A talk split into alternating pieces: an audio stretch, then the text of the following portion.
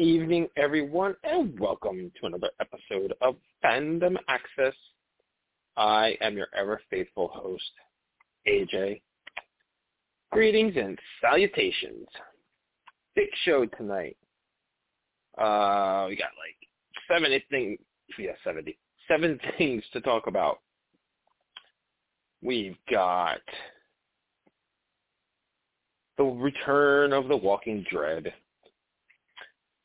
Resident Aliens finale of season two, She-Hulk, Andor, Quantum Leap, the premiere of Interview with the Vampire on A M C plus, and House of the Dragon. As soon as the ladies get here, we'll get crack-a-lackin'. So, what else have I been watching? Um, I've been watching uh, the Dahmer miniseries uh, by Ryan Murphy, which is, I've been thoroughly enjoying it. Uh, kind of creepy how much Evan Peters looks like Dahmer. But I think they've done a great job of showing the people or how people were affected in uh, with with the brutality of Dahmer. Um, so I feel like that kind of thing, it's definitely uh, definitely good. Um, what else have I been watching? Um, I I know I watch other stuff. I just don't know what I watch. Actually, I haven't really watched much else. I don't have time to watch anything else. I got eight shows I gotta watch for the podcast. Um, where are my co-hosts? I'm running out of things to say. Oh, there must be something else I've watched.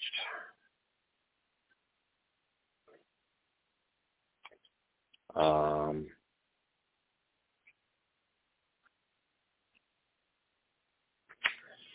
Yeah, I'm at a loss for words, which I'm usually not. Oh, I know something I guess I can mention. Um, I've watched the first half of Blonde. It's two hours and forty-seven minutes. Uh, I was very excited for it. Uh, I got to say I'm not really feeling it. I kind of don't understand what the point of a movie based on a novel that's a fictionalized version of a real person. So I'm kind of uh, not eager to finish it. I will eventually. Um, paused it for a minute and I just never went back to it. Ah, there they are. Thank God. Hello. Hi, how Hello, are you ladies. Guys? Hello. Good. Happy Tuesday. Glad you guys showed up. Glad you guys showed up. I was running out of things to, to babble about. Oh, sorry I was at a loss for words for a minute there. Sorry about that. I was um That's okay. Got a little distracted um, by baseball.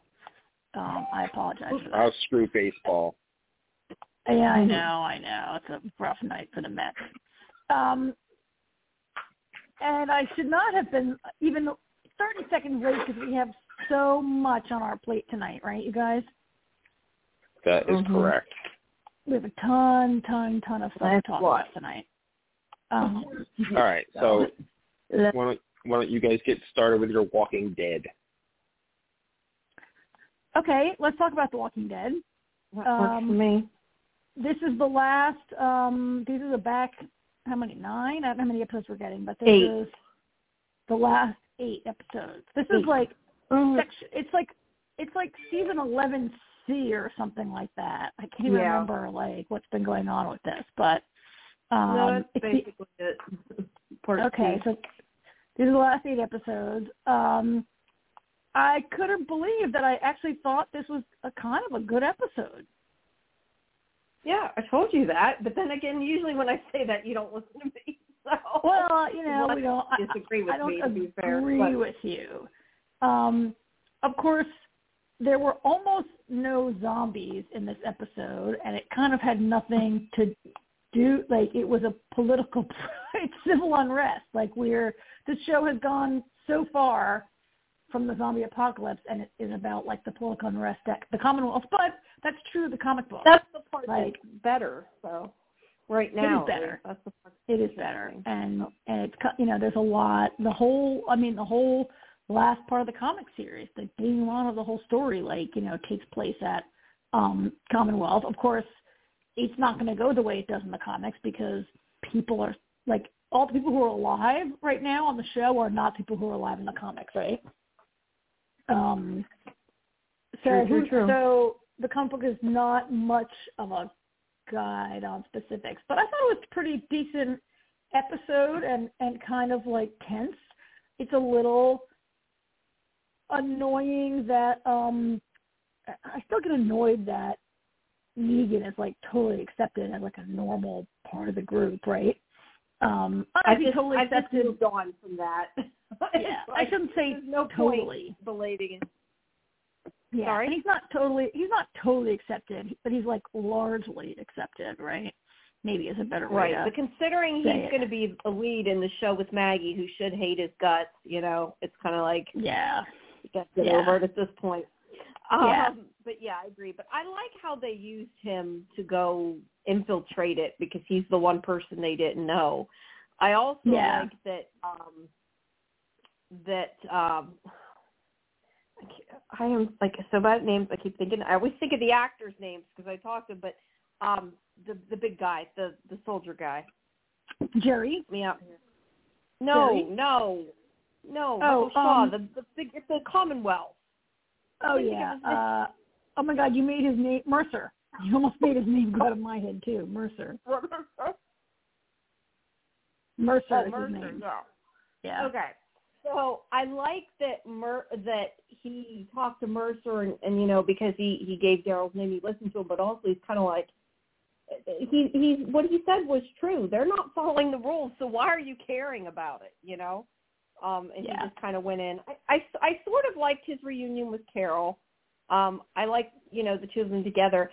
Um, I think that this episode shows though how um, sleazy. Uh, that, uh, what's his face, Hornsby really is because of the fact that, like, they know that he's going to go after, which he does. He sends his people after the kids because he's going to use them. And, you know, they that's what their kind of plan is, is to get there before that happens. And then, meanwhile, the other ones will will take care of him. Um, and, yeah, there's just kind of the big the big confrontation, but a lot of it is uh, is them trying to get there. I also, there's a good action sequence, the whole thing with the van with Daryl, like when he's, like, I forget, like he jumps into the van. There's like a whole thing where they're fighting with the car chase and stuff. That well, was that was the cool. whole opening, the whole, like, cold open there and, and beyond it. Yeah, that, that was a pretty good long action scene there with the, mm-hmm. you know, um, it starts with, it starts with the clip that we had previously seen of Maggie and Daryl, um, you know, killing those walkers in that house, and, and the way it went on from brought them all, all the characters in, and the minivan, and yeah, I thought that was a pretty, one of the better action scenes that I've seen in a long time. I don't always love the way they're choreographed or edited or some of the preposterous things that happen. Um, mm-hmm. Well, but it was the people uh, most, I mean, there was zombies in it too during yes. this because some of them did get eaten, but I mean, the majority of it was about them, them going away from him and, and tricking him and everything. And I, I like the way that, that they did it. Um, I also think it's a good thing that it seems like, you know, after this is this part is over and this part is completed, I kind of assume that the whole group's going to be back together again, which is, I think, when it's better. We ha- get annoyed when there's, um, you know, when there's like ten separate groups or whatever. So yeah, yeah. Um, but yeah, I mean, it was pretty solid. It was a lot of action. I agree with you. It was tense. Um, the second half of it's pretty good, too. I mean, this was sort of, I don't know if it was outright continued. I'm calling it continued because they gave us the two episodes that was like a, it was pretty much a two-parter. So, um, yeah. But I, I think the, the the next one's pretty good, too. Um, I was reading some different people's things, though. I was really confused why, I think it was at Forbes. I want to say it was Forbes, but I'm not one hundred percent, so don't quote me on that. But whoever I had read that had, it was one of the big the big outlets and they were like confused by the opening and didn't seem to understand that right away that that was Judas telling what happened.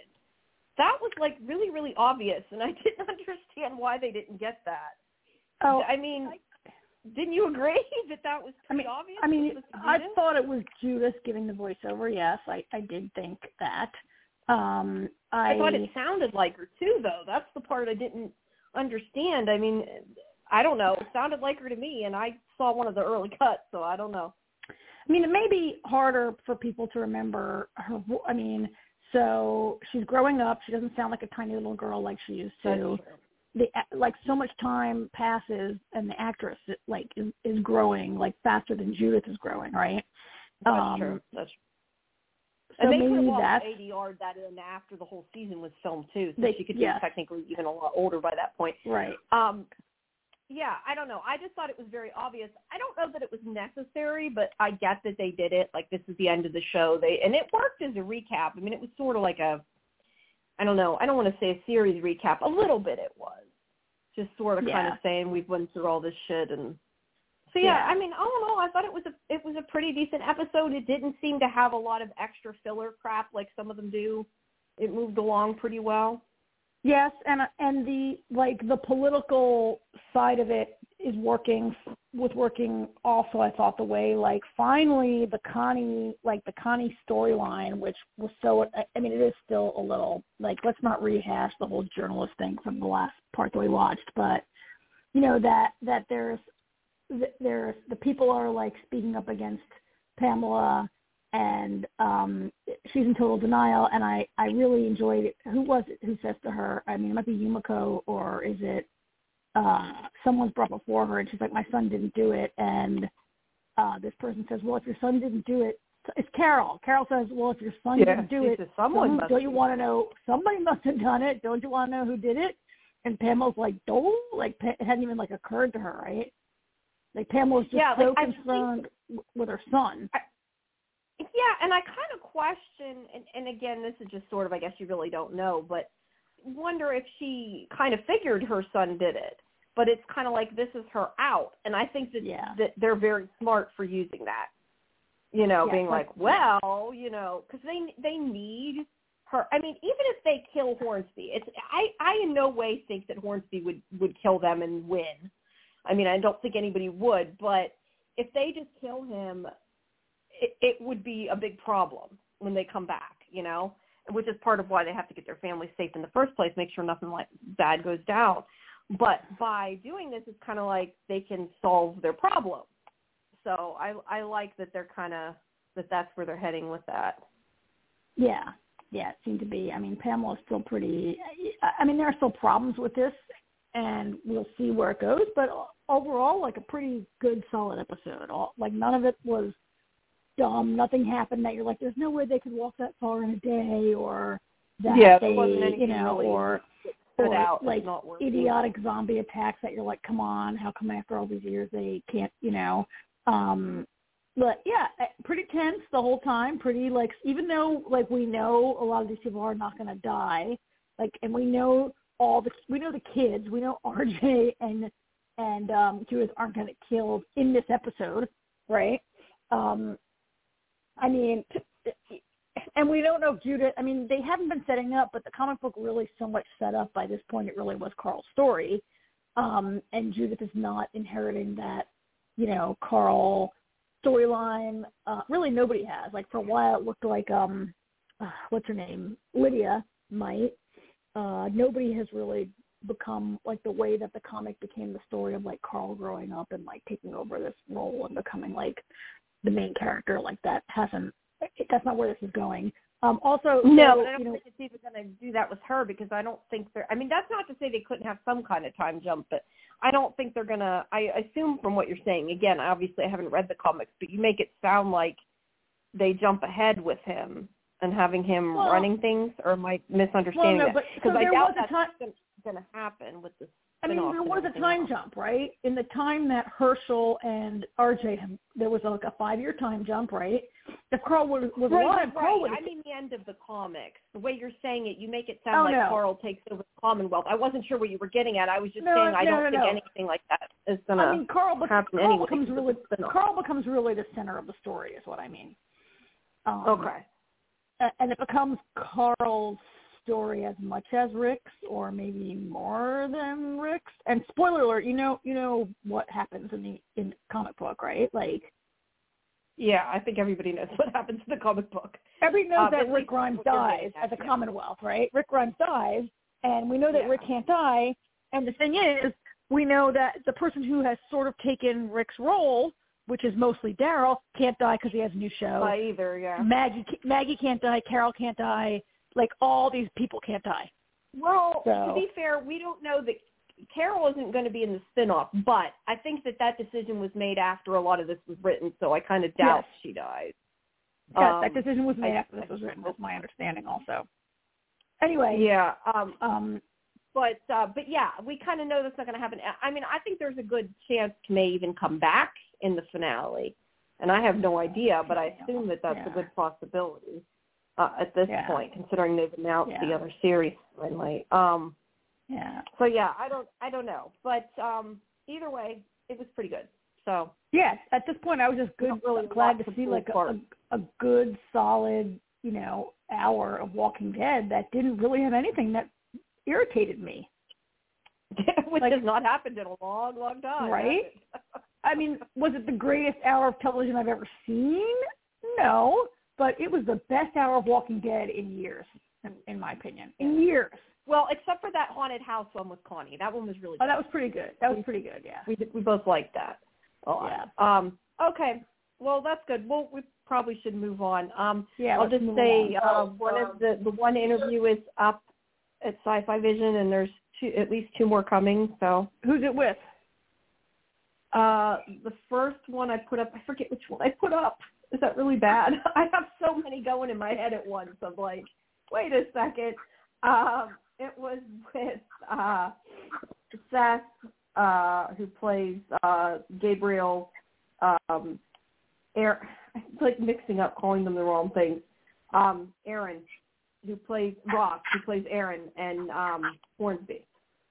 Josh, who plays Hornsby. Okay. That's the first okay. one that's up. Um, and then I have right, two more. Sure, so interesting characters. Um, yeah, yeah, they weren't necessarily featured in all three of them weren't necessarily featured in this episode per se, but that's, you know, we do what they give us. So it yeah. was a good interview.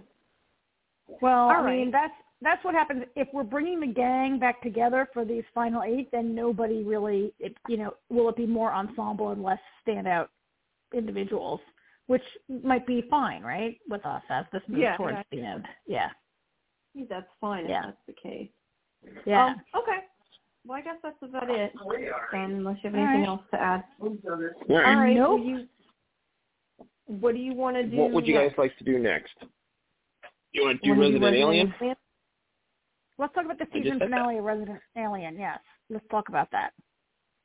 Because we all okay. last week said we felt like last week would have been a perfectly fine season finale, and what were they going to do in this episode, right? Um, yeah, so, I almost kind of liked the other ending a little better, if I'm honest. I mean, it, too, kind of. What? Like, I, I felt like it was fine. I feel like I feel like Harry took ten steps back in this episode. Because really? he's just... Because he's just like all for, now granted, let, let me rephrase it. At the end of the episode, obviously he decides not to leave. But through the whole episode, he's just kind of like, oh, yeah, I'll go. And like he doesn't seem to even think there's anything wrong with that. As much as he's always like, I got to protect Asta, he's just kind of like, yeah, I'm going to go. Um, but obviously he decides not to do that in the end. Okay, um, but he was he was going to go, Jamie, to protect his own child. Like I think that was the point, that the calculus had changed for Harry. And he had a That's child true. now to That's protect. True. That's true. But he still was going to leave everybody else to die. So he maybe well, learned I mean, one lesson, but not all the lessons. Let's put it that way. But the, the point is, in the end, he, he decides to save his son, but also he's going to stay and help them. So he makes the right choice in the end. It just, through through a lot of it, you weren't sure. Uh, I, I don't I mean, know if I like that he I think, sent his son up and, like, I mean, I guess he did it to protect him, but I don't know that that was necessarily the right decision, but I guess, I guess I understand why they did that for the show. Wait, you just said he made the right choice, and now you're saying he didn't make the right choice? No, I'm saying I he did it. To, he made the right choice in staying to help humanity. But I'm saying I don't know that I think he made the right choice sending his son up to fend for himself. But um, at the same time, that's not how they're, they are as aliens, and his son will probably be fine. But, like, I would have liked if he would have kept his son there. That's just my own personal opinion, because I thought the storyline with the alien was cute. I liked the little thing. It it was an interesting storyline, and obviously that's not going to be there now. Okay. I have no idea if what I said makes sense, but that's what's coming that, out of my mouth okay. right now. That's just that's just kind of funny coming from someone who, like me, hates it's an alien baby. I'm allowed to like alien babies. Yeah, I mean, I know. Usually, I don't want the baby to stick around. You're right. You're one hundred percent right. You but don't want I, to stick I around. Like the little, but I like the little alien baby. It's cute. Yeah, it was expensive. It was one of the few yes, decent it, special effects on the show. They were blowing all their money on it. Yes, which is one of the reasons they probably had him send it up. Um, I think kind of the the biggest part though of the episode is. And, and we can talk about the rest of it first, but obviously the ending is kind of like the the big shock of, of it all, which I didn't see coming. Wait, what um, was that? We'll we'll get to that. Oh, but also Ben? we have, yeah. Oh, but also I, you know, we have Darcy. Before we get to I that, we shocked. have Darcy finds out because I forgot. We got to talk about Darcy. Finally. Finally, I, I really hoped if somebody found out it was going to be Liv. But I like that Darcy found out, and I think it's so funny and so Darcy that, like, she doesn't even care. It's just, I, I think it worked very well the way they did that. A J, get, get your word in so, edgewise. I think, um, you know, uh, the whole thing with Harry, I thought it was typical Harry. I, I thought it was, you know...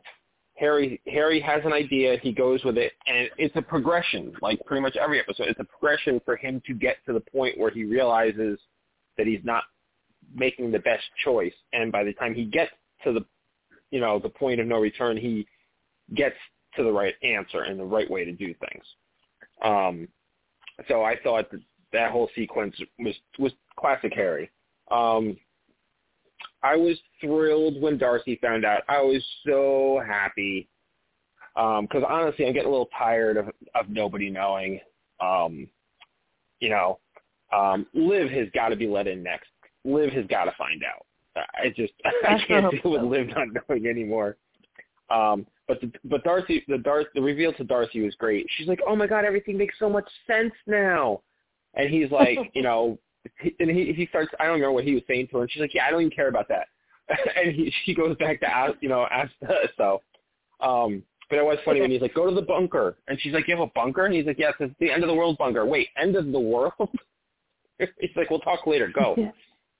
Um, the thing that's I funny like is to her it makes sense that he killed him or something. Like, she doesn't even really know what happened. She's yeah. just like, makes sense that everything well, we, so no, screwed up like No, that. they explained they explained everything to her off screen because we didn't need to see it again because we already know it all.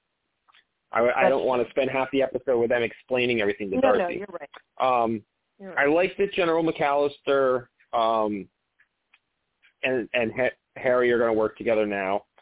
Um I, I kind of like when enemies end up working together, you know, because, like, the thing about McAllister is she's misguided. Like, you know, she has this trauma from being, when like she was that. a child. Yeah. She she has this trauma from when she was a child, and while she knows there's different alien races, she kind of treats them all as bad. Now, granted, Harry did come there originally to blow up the planet, um, yeah, but now that they realize they have a common enemy, I think that's going to be some fun. Um, I, you know, on, and honestly, I think, I think I look at last week as the finale, and I look at this, the, the actual finale, as kind of like a, uh, a preview of setting up next week, or next week, next season. Um, because it's, you know, I mean, had we not gotten the sixteenth episode, I would have been fine, you know? This just mm-hmm. this episode is completely moved on. Um, and the whole Ben storyline, uh, him being abducted, I kind of had a feeling. Last week I had a theory at first Didn't that he was going to be... This? Well, I was briefly shocked about him okay, being abducted. Okay, hold, hold, I was shocked on. about him gonna, hold, All right, sorry, sorry, sorry, go ahead. Hold go on. Ahead. Last week, I when I first started watching last week's episode, I had a theory at the beginning of the episode that Ben was um, Peter's son, and that you know, mm-hmm. and then that came turned out not to be. But as soon as Kate wakes up and she sees him sleepwalking again, I'm like, he's totally an abductee. He's been getting abducted since he was a kid. I was like, it's so obvious, you know, because they just they sprung us this on us out of nowhere. You know, and just the way he yeah. described it, he's laying in his bed and he can't talk to his parents and everybody's looking down at him around him. I'm like, oh, he's absolutely an abductee. So I wasn't really surprised by the ending. However, I what they did catch me with the baby when he's like, oh, your son is here too. That did catch that did surprise me. I hadn't even considered that that they you know that they um with the, you know the false positives and stuff happen all the time. So I thought, okay, you know what, whatever, you know. Didn't think nothing of it. I, and then they did that, and I was like, aha. I was like, now I get it. The, now it kind of makes sense. The, yeah, that's exactly what I was going to say, that that part was shocking. The the only thing is, I feel like they use, I want to say, I feel like they use the baby storyline for shock value, and if you think about it and take too long on it, it doesn't make a whole lot of sense, because she obviously was not really pregnant long enough for it. Now, I guess you can say they're aliens. They could have taken it when it was still not a baby and grown it and whatever. So you can kind of pull it off. But I mean, when they took the, when they took, you know, Peter's baby, she was really pregnant, and clearly um, his wife was not. But I mean, it is what it is. I can buy it, but it doesn't make a whole lot of sense. Let's put it that way. Yeah, I mean, I, I wasn't surprised at all, because I, I had that feeling last week that, like, with Ben's um, sleepwalking, that they were yeah. setting it up, that he was being abducted during those times. Um, and I, I feel like we uh, we talked about it more, but maybe we didn't last week. But I definitely had that feeling and was not at all surprised. Yeah, the baby is here. Yeah. Kate was pregnant for, like, thought she was pregnant for, like, two seconds um, previously, and so the child was abducted out of the womb, and it's all been... Yeah, they kind of sprung the sleepwalking out of nowhere, and the pregnancy, I guess, they've been setting that up for us for a while. Um, um, so I guess that was kind of interesting. I'm not really sure where that's going to go. Um, I don't know how many seasons this show can, like, go on and still be good. We've got to get to some sort of climax of the of this. I do like McAllister. I do like, as A J does, that Harry's going to work with McAllister. I, yeah, so now Ben is going to be a believer, I guess, if he remembers. It does seem that they, like, kind of wipe your memory before they send you back, right? People don't remember being abducted, um, and Ben doesn't. But uh, it will be annoying for Ben to know before Liv, if he does, um, or if Liv's going to put it together. But I, I guess we're coming to a place where most of the characters will start to know. And Harry will have a group of people maybe helping him or working with him or against him or uh, something. Uh, Mike, Sheriff Mike will probably, I mean, he seems that he's coming around to starting to believe Liv, right? I think, though, it would be funnier if Liv knows and he doesn't know. Like, I don't know that he needs well, yeah, to know but, because he yeah, tries to be, have, like, the comic relief with it, you know? I mean, he'll know. He's coming around now to be, to, to, believe her, you know, and support her. So right, right. when I she knows about Harry, not about aliens. But yes. When she knows, he will not. He will know soon after. He said he's, you know, he said in this episode that he, it, you know, if she thinks it's aliens, he'll listen. If she mentions aliens, he'll listen to her this time. Um. So I don't know if he really believes or if he's just humoring her to try to be a friend. But I think they're setting it up for for him to. That's how he's going to come to know also. Right. Yeah. I, I like all the stuff with her in the van too, and the fact that he stuck up for her. I really like that. Yeah. I, I, I feel like M- Mike is the furthest away from finding out, but I can't wait until he does because I think he's going to have the best reaction of anybody. It's going to be yeah. hilarious just because of the way, just because the type of person Mike is. Oh yeah, he's going to absolutely. He's going to ask all. He's going to ask really inappropriate questions. Yeah. And it's going to yeah, be wonderful. I think he, he, well, no, I think, but I think he was, you know, he sees the proof. He's all in. He he's a he's a law enforcement guy and a protector, and he would be, I think, all in on like saving yeah. the world, right? Oh yeah, yeah. yeah. But I just think he'll have really, like, there'll be a lot of really funny lines. That's all. I just can see it being yeah. very funny. All right. So. Well, I think. I think that was about yeah, everything. I yeah, all oh, I was going to yeah. say when he was handcuffed when he came in with Mc, McAllister, that was funny, and she's yeah. like, "Really?" Like even she wasn't that stupid. Um, so that um, was cute. Yeah, I, I enjoyed when he was saying goodbye to Max. Uh, when Harry yeah. said goodbye with to Max, yeah, that was good. Uh, that yeah, was I mean, I, I Jamie, I personally am glad the baby is gone because I don't really. I mean, I, so I. I'm not sure I agree with you that he made the right choice. Like, I think wanting to leave, like, to save his child, let the earth get blown up, like, whatever, that, to me, might could be the right choice um, to save his son. And I'm pretty sure A J would take his family and leave us all behind if he had the opportunity, right? If uh, and we couldn't blame him. We couldn't blame I, I him for saving his family, right? Like, yeah, and I'd be like, whatever, A J, save his kids. To save everybody. And I mean, I think, I, I mean, it's not better, maybe. I don't know. Like, he keeping the child on the planet puts the child in jeopardy. Like, you're gonna like the Earth's gonna be gonna get blown up, and you just the chance to send your kids away, and you don't. And you keep them with you. Like, okay, like novels have been written about that, but whatever. Like, I can see the decision. I also okay. Aside from it being expensive C G I, like the baby is purely a, the, the storyline has has run its course. The baby exists only yeah. so that Harry could get the the story from Goliath, right? The baby's a MacGuffin, right. yeah. and the baby only existed for no, that to happen. Right. And, and there's not any sort of storyline other than comic relief for the baby. And, and honestly, it has to appear to everyone else as the grown child that it appears as, right? Mm-hmm. First of all, I thought that yeah. that humans couldn't even see aliens unless they had the genetic predisposition. So that's why some people only see it as the child body that it took, right? As the eight-year-old child. I forget that kid's name. Yeah, well, mine or whatever. Max never sees him human until he gave him that drawing, and like, that's right. Well, I hadn't even thought about it that way. Unless the chi- unless the child transforms oh, into its alien shape. Yeah, and the ch- the child's unless a hybrid, right? It, it, it, yeah, the, yeah, the yeah. Child. They said that many times. Transforming, maybe. I think that's a little different. Which answered, which answers your question, Karen, because um, you, we kept we weren't sure if it's if they're like asexual when they reproduce, or if you know how it works exactly with them.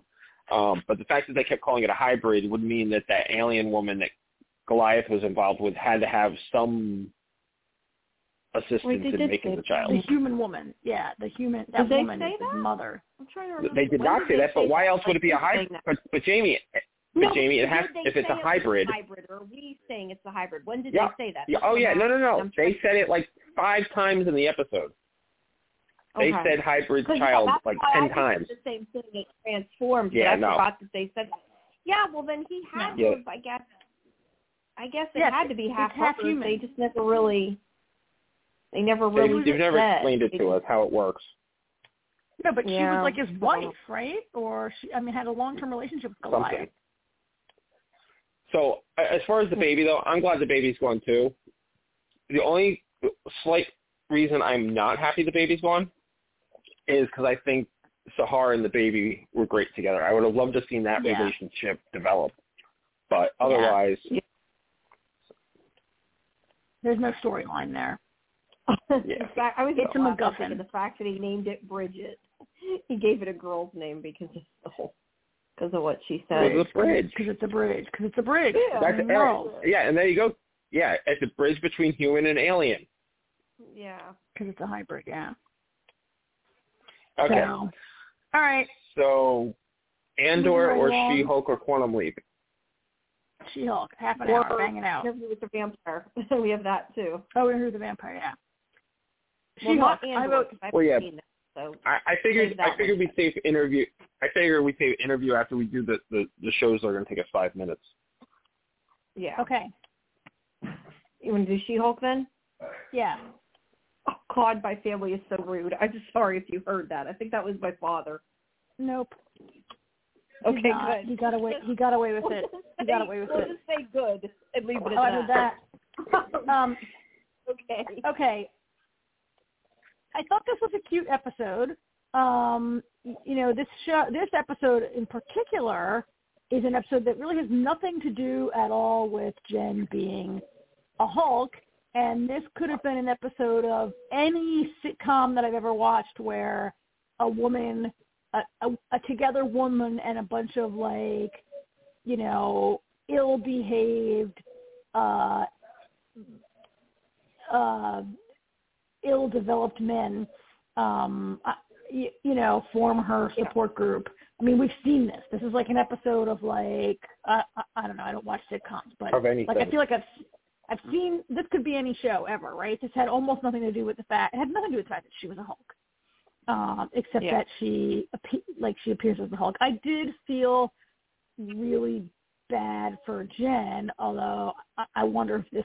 I, and I was thinking that the episode was going to end that she was wrong and he's been calling her, or he couldn't call because he was in a car accident, or that he's going to turn out. So I was kind of surprised yeah, at the end. Me too. Really? I kind of figured the way they were going that he probably was involved, but I don't know that I, I kind of, through most of it, thought that you did that it was going to end up he was calling her. But then at a certain point, I'm like, I bet that he is bad. And that sucks. Like, I didn't want him to be, but I kind of started to think that he was, just the way they were doing it. Well, we um, don't know what he is. I mean, well, that's to me, that's, we that's don't know what fair. he is, but he's but doing something really, secretive and taking her blood. The really, the really creepy well, part of it. With that group. Wait, let me, let me, let me. The really creepy part of it to me is not that. So he, so he, he duplicates her phone for some reason, right? And then he takes a picture of her naked, sleeping in bed. That was the that was to me the most like horror, kind of like over it, uh, the edge a little bit for this very light thirty minute comedy. I was like, holy crap! He just took a picture of her, like, sleeping naked in her bed after he had sex with her. Creeper, fuck was that, you guys? Um, that bothered me uh, more so than than duping her phone. That's fair, but he did it for that group. He's part of that group because what group? he posted what group? it or whatever. He, what do you mean, what group? He, when he took when he took the picture or whatever, I, I forget exactly what happened, but after he took the picture, like, he sent it to that, that group that's, like, against She-Hulk that's trying to kill him. Like, he that was what he took the picture for, because it said something on his phone. Maybe she he didn't say it out loud. I thought he did, but, like, um, he was taking it. It was That was my understanding. That I can't remember I the name of the group. I did not see that. But the one that how did you not see that? The one that works for her. I did not see that. Kind of not telling her. I'd have to go back and see it, but I'm pretty sure that when he took it, he he posted when he posted like the little text he did. It was like a blood drop or something. I forget exactly what he texted. I don't even remember okay. now. But whatever okay. it was after he took the picture, that was my understanding that he was sending it to that group. I, I know. I know. And he pays attention well, when no, he watches no, T V. No, I, no, I know, because it has nothing to do with the comic book. And I know because I watched the episode. All right, let me let me help Karen out here. Okay, so I, I, too, kept thinking that it was going to turn out that Josh was in a car accident or somebody kidnapped him because he was with her. You know, I thought, yeah. you know, what, especially once she deleted him from her phone, I was like, oh, my God, this is totally going to turn out that he isn't an asshole until they do three hours earlier or whatever, the night before, whatever the hell they did, and you see him sneaking out of bed, and he is texting whoever is running Intelligentsia. Intelligentsia is that Reddit-type forum that hates She-Hulk, and it's down with She-Hulk and blah, blah, blah, whatever. All right. It's not as – it's it's clearly it's not something as simple as that, because either uh, the week before we saw the group of scientists uh, that were trying to replicate her blood, um, you know, and they were in, in, said Intelligentsia on the wall there somewhere. So Intelligentsia is some kind of evil corporation that's trying to get her blood. Um, Josh works for Intelligentsia and texted that's somebody at Intel- texted somebody at Angel- and, yeah, Intelligentsia saying that he got her blood. And that's why he, and the picture was like proof of, I, I want to say proof of death, but he didn't kill her. So, you know, like, like you ever see like a, a, a mobster movie or something, and they like take a picture proof to show life, that they killed yeah. the person. Yeah. Well, he's this was like he was proof really of, with her. And he, yeah, it was, proof, yeah. proof I got her blood. How did he get That's her why blood he took the picture. Milk, I have to question that as well. Like, that's kind of she really even more creepy, Karen, than taking a picture if you found out her blood. The, the needle. Maybe the he needle, just got her D N A. Maybe it's not. Does it have to wait, wait, come on, come on, come on. Not all at the same time. She she she didn't feel it in her sleep. I don't know. Um, the point is, he got her blood, and now Intelligentsia has it. So that that's that. Um, I really enjoyed the group session. I thought that whole thing at Blonsky's retreat was done really well. Um, funny thing about Porcupine that you guys probably don't know, and probably a lot of people don't know, um, I, I love the little fun Easter eggs they throw in there. Um, Porcupine is one of Ant-Man's oldest villains. Not one of his greatest really? villains, but one of his oldest nemesis.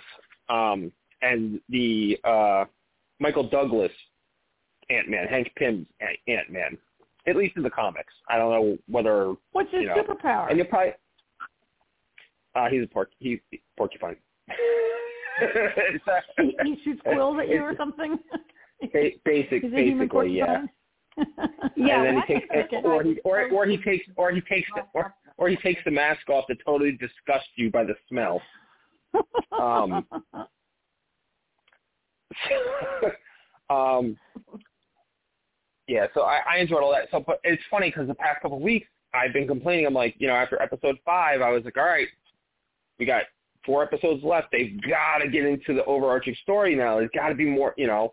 And then nothing. Yeah. And I'm like, what the hell's going on here? And now we got, you know, this was just episode seven. And and now I'm like, oh, it's been there all along. It's just been really, really, really subtle. So, yeah, apparently, you know, so you, you go back to episode, I want to say episode three, when that guy that was in the, the, the group, um, when they attacked her with the Asgardian tools, they were trying to get her blood also. Yeah. yeah. So... I wonder if I, I, I feel like I feel like this this this website. The, I don't think like Josh might not even know who he's specifically working for. Um, I feel like Josh. I, I, I like I, I think what it, it Josh and, and the guys with the, the tools. I think they saw the website, and it was like on the website one of the threads said, "Hey, a million dollars to anyone who can get me She-Hulk's blood." So those guys tried. They failed miserably. Josh was like, yeah, hey, I don't think God She-Hulk's at, hey, hey, hey, She-Hulk's at this wedding, and I'm going to I'm gonna make myself, you know, some money and get her blood. Um, I think Possible. that's possibly how it, it is. I don't, because otherwise I think it's pretty Possible. convenient that he is friends with the groom of, you know, the, you know, he's friends with the groom, and that Jen just happens to be friends with this woman who has she hasn't talked to in eight years, and that Jen was like, you know what I mean, like the, the fact that okay, they came that, together like that is a coincidence. Yeah. I think it was a, I think it was a situation of circumstance where he saw this website and he was like, hey, look what just fell into my lap. All right, I like your theory, but that could be a lie. We never saw him talk to the groom. He told Jen he's friends with the groom, right? Hmm, that's the point. He was standing in. He was, was he? lined up I, with the groom. He to, was he? Yes. Okay, uh-huh. If you say so. I didn't. I, like, I don't remember yeah. ever seeing him with anybody except Jen at that wedding. Oh yeah. Yeah, he was there. All right, if you say so.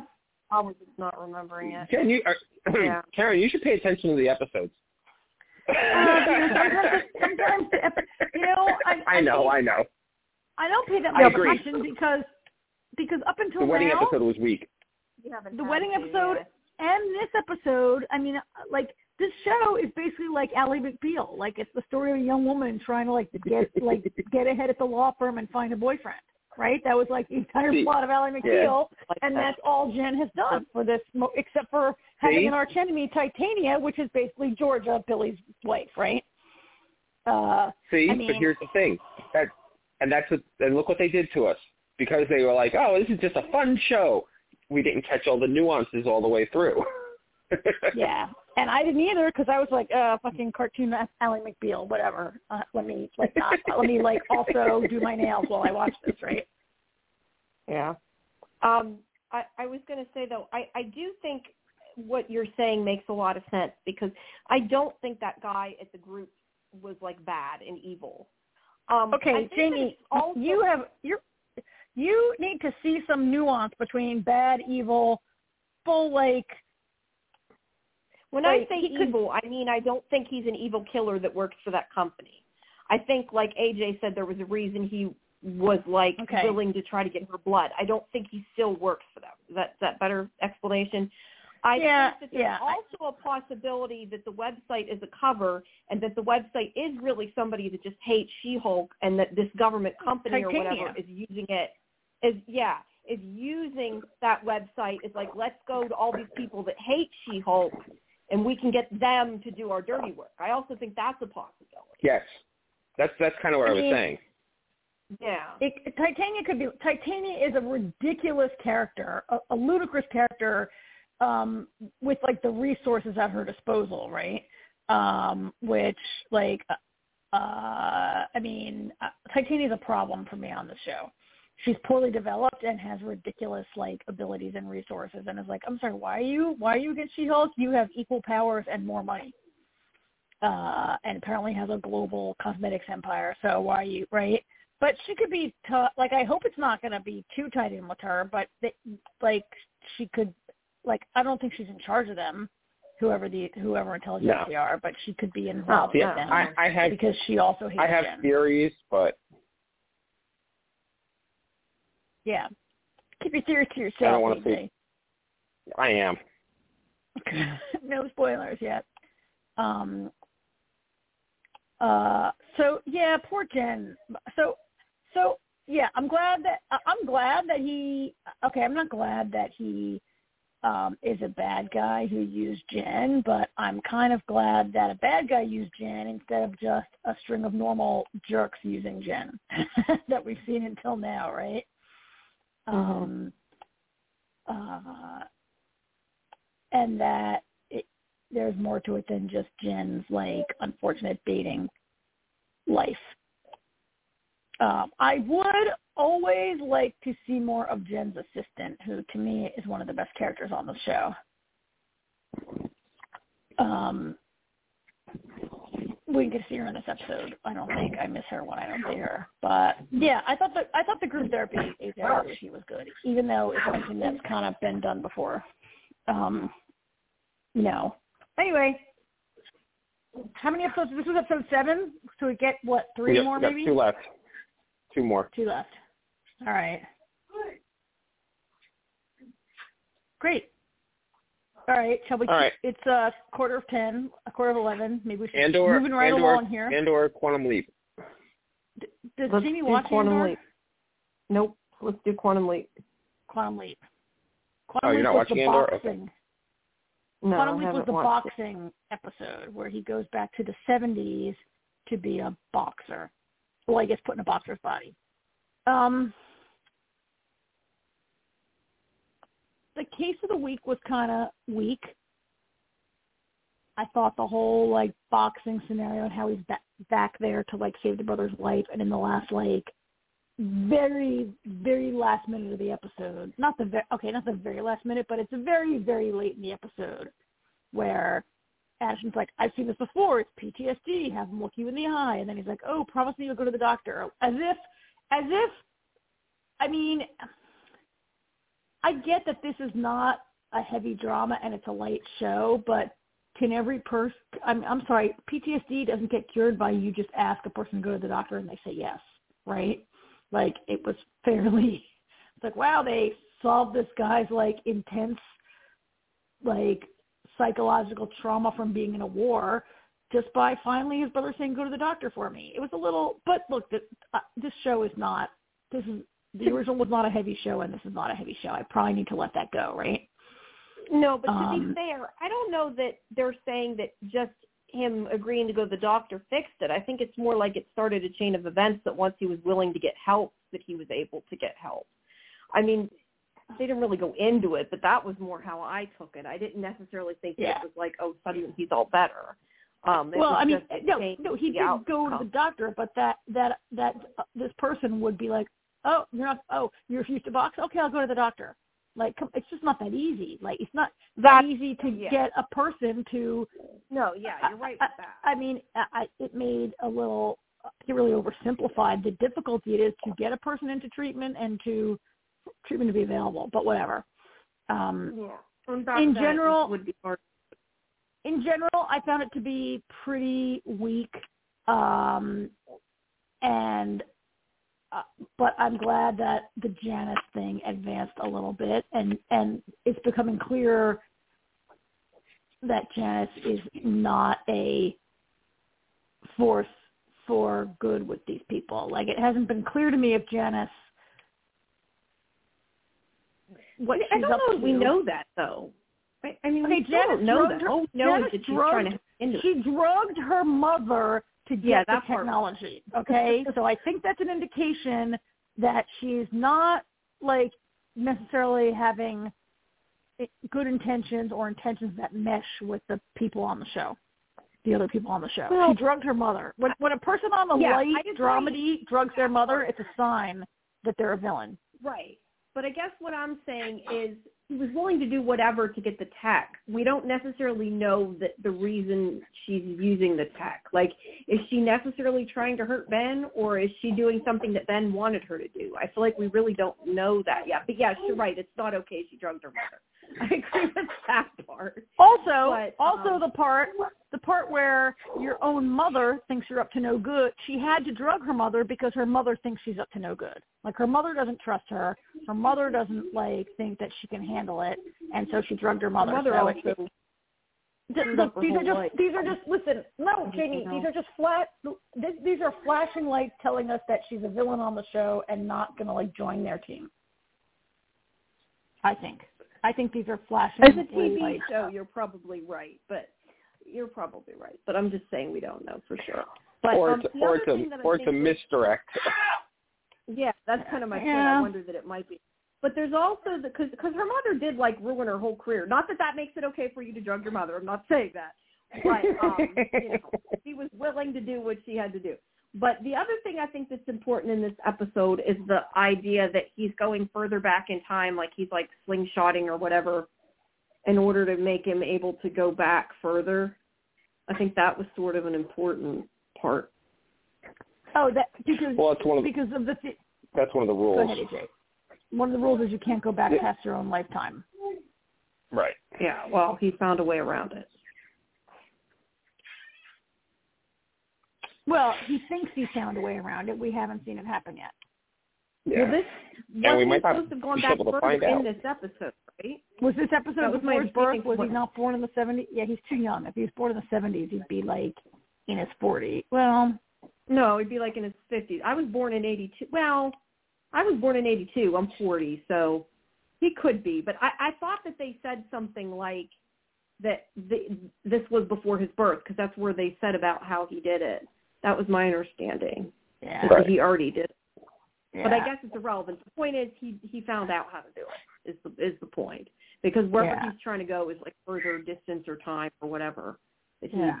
approaching. And now they have a reason that he's going to be gone for a while. Yeah. Yeah. Well, they have a reason to not solve it and for the show to have multiple seasons of him traveling in time. Yeah. Um, A J, how did you how did you like the episode, A J?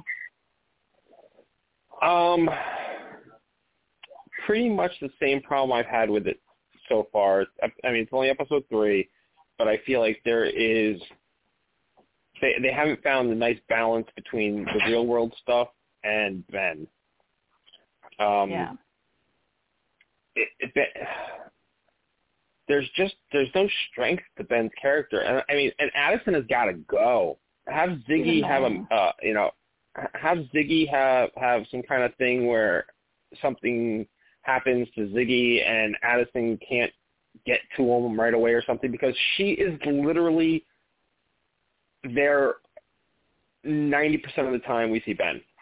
ninety percent of the time we see Ben, we see Addison.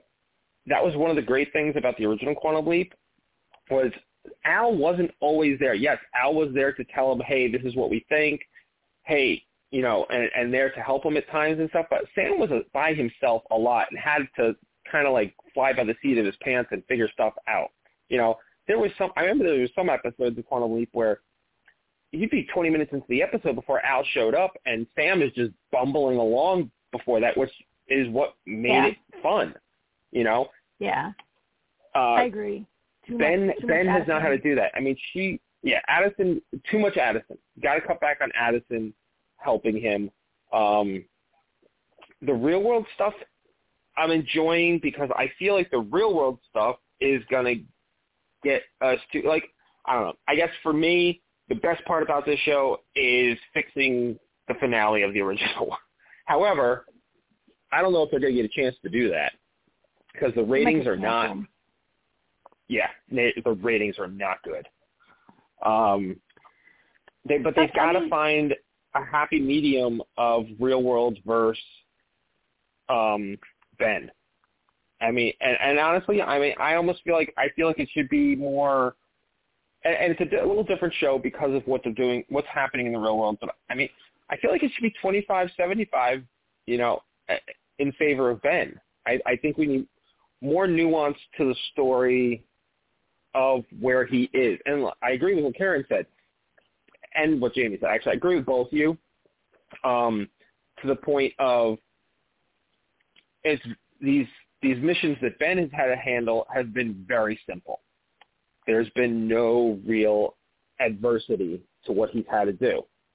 Um, you make you, you give us more time there and, and flesh out the, the supporting characters and Ben as whatever person he's left into, it creates more nuance, it creates more story, and it just it overall helps the show. And I mean, one thing of the original Quantum Leap is they dealt with, a, I mean, you remember, this was the late eighties, early nineties, and they dealt with a lot of mm-hmm. issues of, you know, when he leaping into women and seeing the bullshit that they, you know, women have gone, I mean, obviously you guys know, uh, yep. but, the, you know, the type of stuff in the job world that, you know, he, I remember he leapt into a secretary one time and the boss was constantly hitting on her and everything, you know, and yep. Sam got to walk a mile in her shoes. It really brought to the forefront what, you know, The, the stuff women went to, through in the seventies, and he, you know, leapt into a, a black guy in the sixties, and the stuff he had to, you know, you know, deal mm-hmm. with and everything. And it really brought real world stuff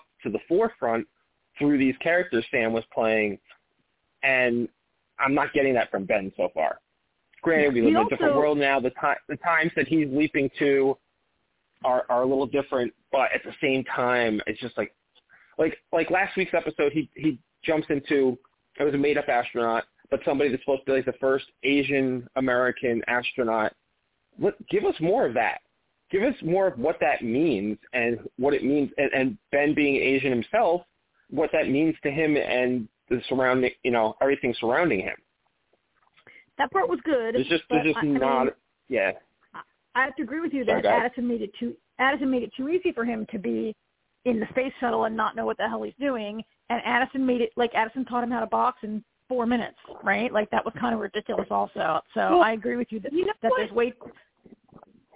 I just want to cut in really quick and say one thing. Yeah. I felt like that with, with the astronaut, that there's no way she could have taught him that stuff. Cause I said that last week, yeah. But I kind they of trained felt their entire lives. Different this week because I felt like the same thing about the boxing. But then after I thought about it, she didn't teach him how to box. He was supposed to have a photographic memory. So it was almost like they choreographed his fight. It was more like a yes. dance than a fight because all he had to know was when to punch. His body would have done the rest because he had like that muscle memory. So I feel like that was a little more possible.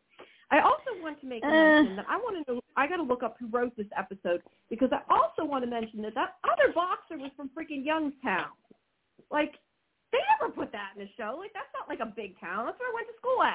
That's pretty cool. I thought what? that was interesting. I had mentioned that. Was from down here.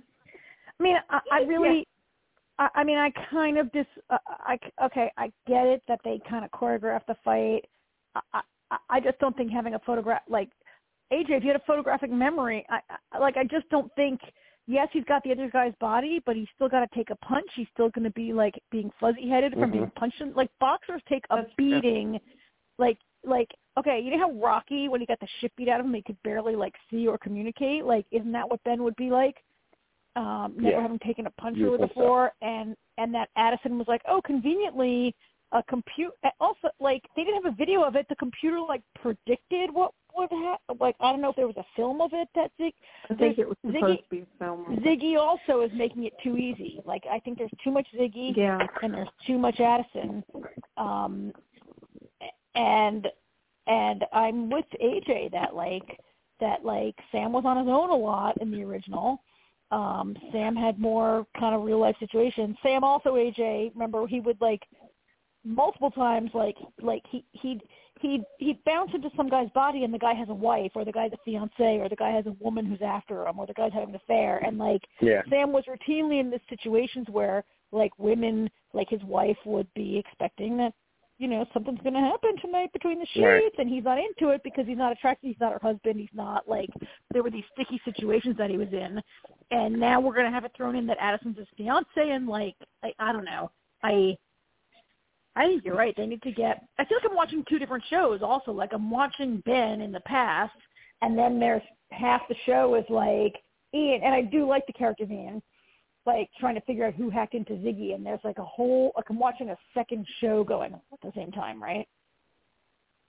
So mm. I hope they figure that out a little bit as we go forward. I don't, yeah, like, well, dislike right the now, show necessarily.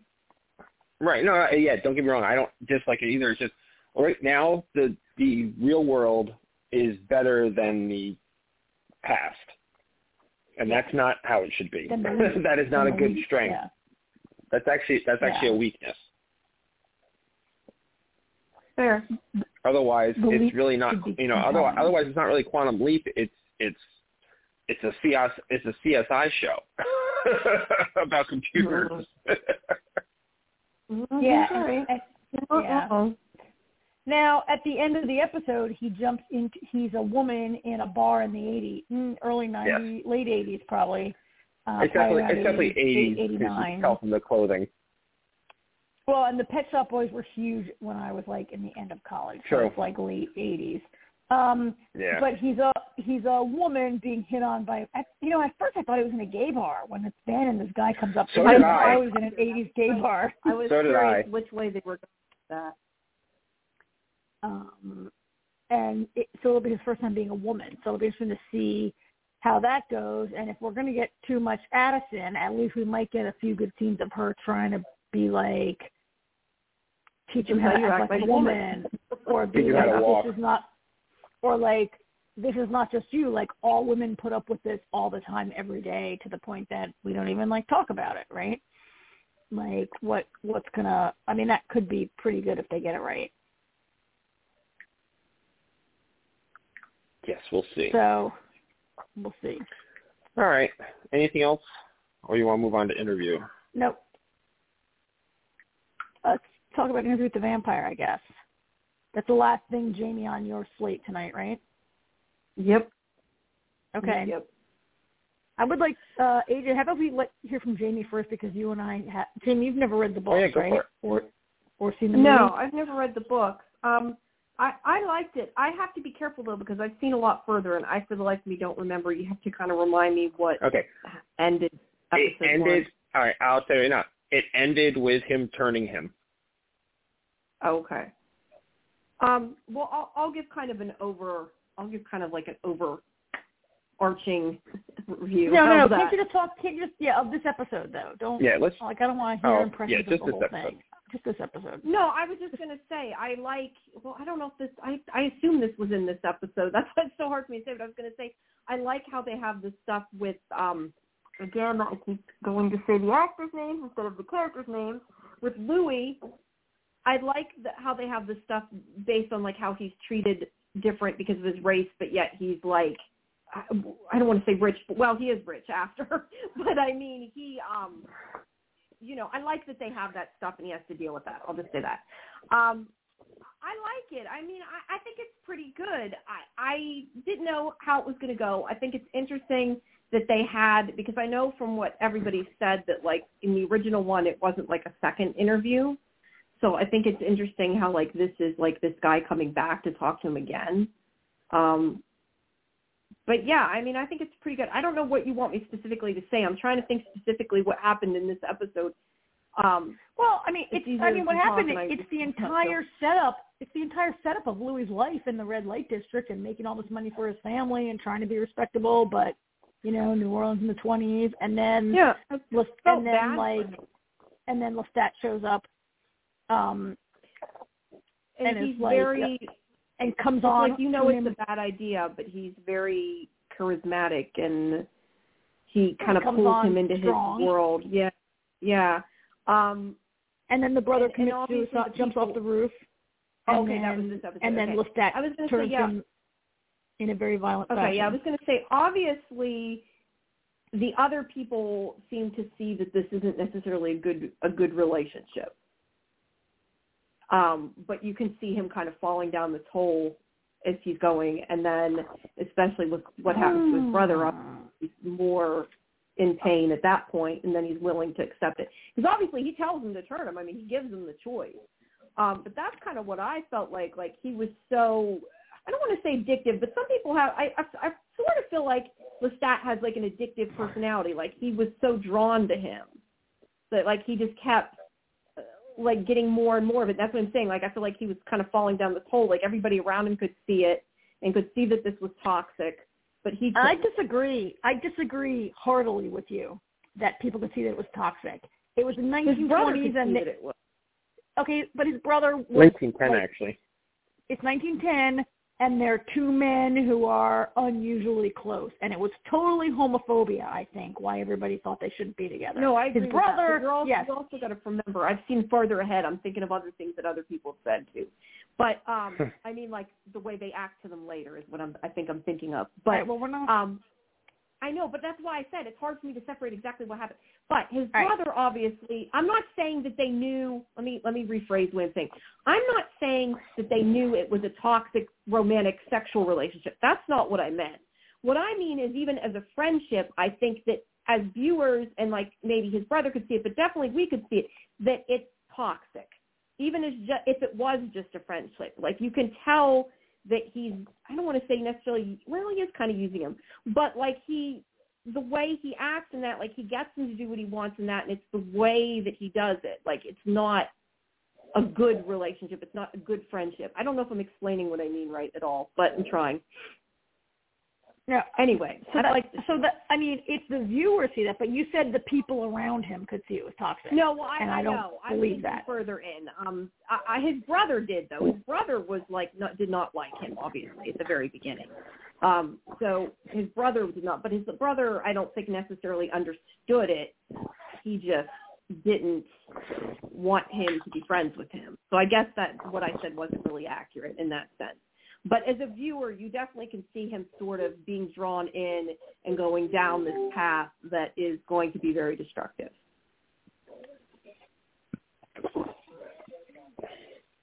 Yeah, I think on a, on a non-vampire show, if a man pursued a woman like that, it would be extremely icky. Yeah, and and abusive, uh, and you know, unwanted, and issues of consent and things like that. Um.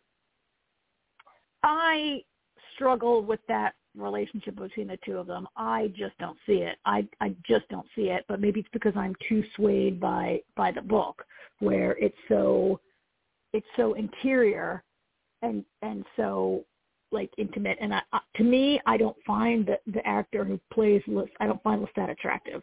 And I did not so I did not see Louis's attraction to him. Uh, but the dial, the voiceover, it's there in the voiceover. To me, it's not there on the screen.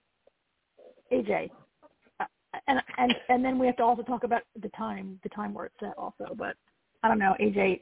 I, I think I think it's a good Louis. I don't know if it's a good Lestat to me. I think, yikes. um. I'm I'm going to tell you right now, I'm going to have a very hard time just watching it for what is on the screen. I mean, for me personally, and this is true with anything that gets adapted that I, that I watch, um, I am very familiar with the books. I, you know, mm-hmm. It's a huge fan of everything up until Prince Lestat. Um, mm-hmm. I've actually read Interview with the Vampire multiple times. Um, and I, I you know, it's like, it's, it's it, yeah, you know what, I, I, I can push the movie aside. I could push the movie yeah. aside. While I thought the movie was a decent adaptation, I had problems with the movie, but it was decent, and I liked the movie. I never liked Tom Cruise as Lestat. Yeah. Um, I, I can put that aside. I got to say, the, the best, my favorite part about this Lestat is he actually has a French accent, whereas I don't know what Tom Cruise was doing in, the, in, the, in the movie, because that was not a French accent. Um, I think, all right, let's start with this. I think the cinematography is beautiful. I think the setting is wonderful. I think I think they have thrown a shit ton of money into this production, and it looks great. I felt like I was in the nineteen tens, you know? Mm-hmm. So that part of it, it is great. Um, but like I said, I'm going to have a hard time. I, you know, I, pre, you know, people, when they adapt stuff, they want to put their own flair on it. I get that. But isn't the point of adapting something because you loved it so much you want to bring it to life? So why no, do you change the point of a, A J, so much? The point of adapting something is to make money. Come on. Let me live in my world, Karen. Stop it. You're, okay. you're right. But, you know, it's just like that's going to be my problem. I mean, we went from, now granted, you know, with a black actor playing Louis, um, I, I understand kind of why they changed his character a little bit, because we went from a seventeen seventy-six plantation owner to a nineteen ten pimp. Um, if they kept it in seventeen seventy-six, he clearly could not have been a plantation owner. But maybe if they kept it in seventeen seventy-six, they could have changed it to where he was a slave on a plantation and, and you know, gone somewhere with that type of story. Um, but I don't know. Yeah, I just I, I feel like I feel like jumping one hundred fifty years. I mean, granted, the, I have a huge problem with the second interview. Um, the, the the fact that it complete, especially since, from what I understand, they are adapting all the novels, which means Daniel is either not going to be re, re, uh, talked about ever again, or something weird is gonna, you know going to happen with him, because in the novels he's younger, mm-hmm. and he shows up in later novels, and it's not a second interview; it's a, it's one of you. So I don't understand why they felt yeah. the need to do this and, and modernize it. I mean, to the point where Louis even says, he's like, "You have, you know, um, you have a, you just got on an airplane with a debilitating disease in the middle of a pandemic." So clearly, the present time is twenty twenty-two or twenty twenty-one at the very least. Yeah. Um, yeah. So I mean, they not, not so not only did they jump one hundred fifty years from the origin, they've you know jumped another tw- you know twenty years, forty-five into the, years, forty-five years in, more. into the yeah. future, right? Um, I, I get that you know a lot of a lot of shows do that, and movies where they adapt something and they modernize it. It's it's the norm. I get it. I, but well, something I don't understand. I've never, and this is true of anything. I don't understand why you do that with adaptation sometimes. I mean, I'm waiting for somebody to, like, adapt a, a Western novel and, and put it in the year twenty twenty. Like, you know what I mean? It's like, why are you adapting this into and, and modernizing it to the point where it loses some of its nuance and some of its spark? Um, so I. That being said, what, go ahead. Mm-hmm. No, no, go. That, finish your thought, please. Okay. Um, that being said, it was definitely entertaining.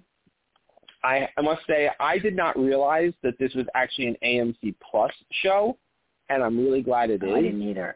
Because, because I worried about it being on regular A M C, and thirty seconds into it, I realized, oh, this is going to be good. And I hadn't even seen any brutality yet. It was just Daniel dropping three or four F-bombs, and I'm like, this isn't regular A M C, because you can't drop three or four F-bombs on regular A M C. Yeah. So that's when I realized well, it was A M C Plus. A M C as well. Sorry, my phone's dinging. I don't know if it's, I thought it was going to continue to air on A M C, but it there's definitely no was way. on A M C. They, then they're well, going to have to edit it for A M C. Well, they're going to they're going to have to edit it for A M C because um, I'm pretty sure A M C doesn't show nudity or swear that much. No, that's true. Um, yeah, there, there was nudity. There was nudity. Or, or, or, so, yeah, or some of the, or some of the here, I don't know. Or some of the or some of the violent scenes. I mean, like when Lestat punches that priest through the head. Uh, I don't know how far of an envelope they can push on regular A M C, and I, I'm glad for it because I was really worried about it being a tamer.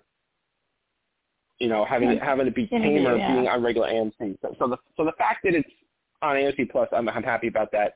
Um, my only other novel problem I have, I feel like Louis, I mean, they completely changed his character. I mean, he's a pimp. Um, so, I mean, right off the bat, his, his character is completely changed.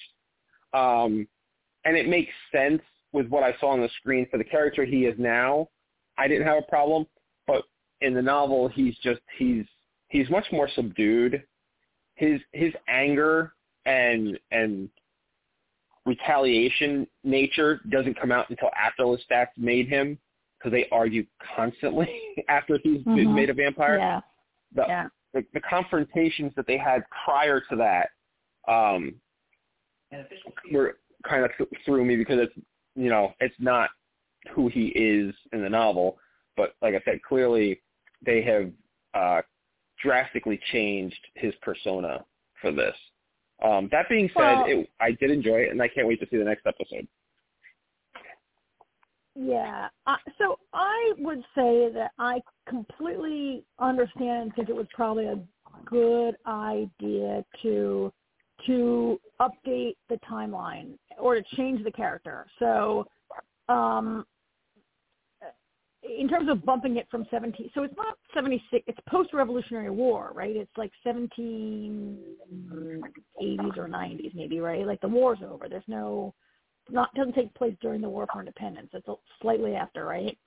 But he's a slave owner, and I understand why you do, why they would be like, let's just avoid making him a slave, a white slave owner.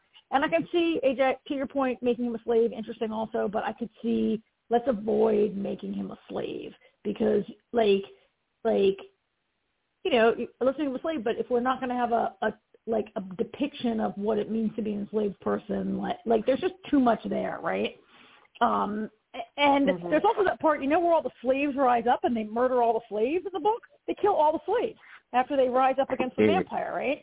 So, I, I mean, I think we want to avoid having a show where not only they're enslaved, but let's murder them all, right, in the first episode. So I can see why they did that. Um, I'm not sure if they if they wanted to cast a, a black actor, Louis, and so they updated it, or if they put it in the timeline and that allowed them to make him strip. That's my so they, understanding. That they, was, so, but, he was cast but, but again, Jamie, I'm not I'm not finished. I don't know if they cast him if they wanted a black actor. So let's write a story that we can let's, let's make Lestat black and write a timeline that fits that. Or if they wrote him into the nineteen tens, and they're like, oh, this could be this go, this could be either way, right? We can now we have the I'm not I'm not sure about the chicken and the egg there, and I don't know if you are either, Jamie. Well, that's why I'm saying whether whether they decided after moving the time period to do it, I don't know. But he definitely was cat like they were looking. It was my understanding from the interview that they were looking for a black actor, like it was in the script yeah. from the beginning. Yeah. When you know yeah, when they made that decision, I don't know. But um, do you, do you choose a black Louis first? Whatever. At any rate, I think it's you know an interesting. Um, you know they put him in a time where you know he says like a man can be many things in, in New Orleans in nineteen ten. Gay black man is not one of them, um, and. You know, so they, they chose to do that. Um, I, I, I think uh, I'm worried a little bit, A J, that by making him a black man in that time in, in the Jim Crow South, um, you know, it brings up interesting issues of like his place, like how people are going to treat him and see him. And, like, he's going to be a powerful vampire, but people are going to still see him as a black man and look down on him. And I worry, A J, about that taking away Claudia's storyline, which is so much about, you know, being a, a woman trapped in a child's body for eternity. And and and who she is and, and how other people see her was like, Claudia owned that in the book. I mean, that drives so much of the action of the book, right? It drives, like, chapters and chapters and chapters. Um, and it drives Louis also, right? And, I mean, am I overthinking that? Or, like, I just worry that, like, no, I think I, I, I understand. I, I understand what you're saying, and we're gonna, I, we're just going to have to see how it plays out. Especially since they've yeah. changed Claudia drastically, too. Yeah, that's what. I, yeah, they have. Um, I mean, they did in the first novel too. You can't cast. A, you can't do this with a five-year-old actual human actress, right? Um, right. But I think they went act- too far this time with it. Yes, the actress who plays Claudia when they made, yeah, is twenty. eighteen. She just turned twenty. She was eighteen when she oh, made she it. She's twenty, twenty now, right? Or did she just turn eighteen? She's yeah, old. Right. She's no, that, yeah. She was eighteen during filming. That. That. Think, so yeah. So she probably just turned twenty. I think Kirsten Dunst was ten during filming, and, and she was, at she the was, time we were, yeah, like, she was we were like, she's so old, she's so old, she's so old, after she was Claudia, right? I, I just worry, like, I think I think it's going to be really interesting to see a story about, you know, a, a, a vampire who's a black man in, in the South, in that, you know, in this terribly racist time in our country's history, and, I mean, it's pretty racist now, but whatever, um, and, and who he is and how people look at him, and you can't, like... like your problems are still your problems, and, and but I like, yeah, I don't uh, like that. I'm a little, I don't know. Like, why would you? Why would you? I don't know how much of it's going to take place in New Orleans. Like, so if I was a wealthy vampire, a wealthy any like, like, okay, you know the part where Louis is like buying his sister the ticket to go to Europe for her honeymoon, and he's like, you have to go steerage on the boat out of New York, but once you get to Europe, it's all first class. That's because they didn't have Jim Crow laws in, in Europe at the time, right? Like, she's able to uh, move differently in society across the Atlantic. And so, like, I don't know how much is going to take place in New Orleans, because wouldn't Louis be like, what the hell, let's get out of here. Um, my family won't talk to me anyway. I don't know where it's going to go. I, I, so much of the show, so much of the book also is like, I mean, it's all power dynamics, right? Like, like the, like the, the power that Lestat has over Louis even after he turns him. Um, and so we yeah. saw that sort of like seductive, compelling power that that Lestat, that plays out a little, like it happened so fast in this episode. In the book, it plays out a little, it's a book. You have plenty more time to make it play out a little longer, the way um, Lestat stalks and then pursues Louis before turning him. Well, you know, what... Jamie, go ahead. I was just going to say, that's, that's why I, I liked, you know, when I found out they were making a series, I, I liked the idea so much. And I like that with any book when they decide to do a series instead of a movie. I mean, it depends on the book, too.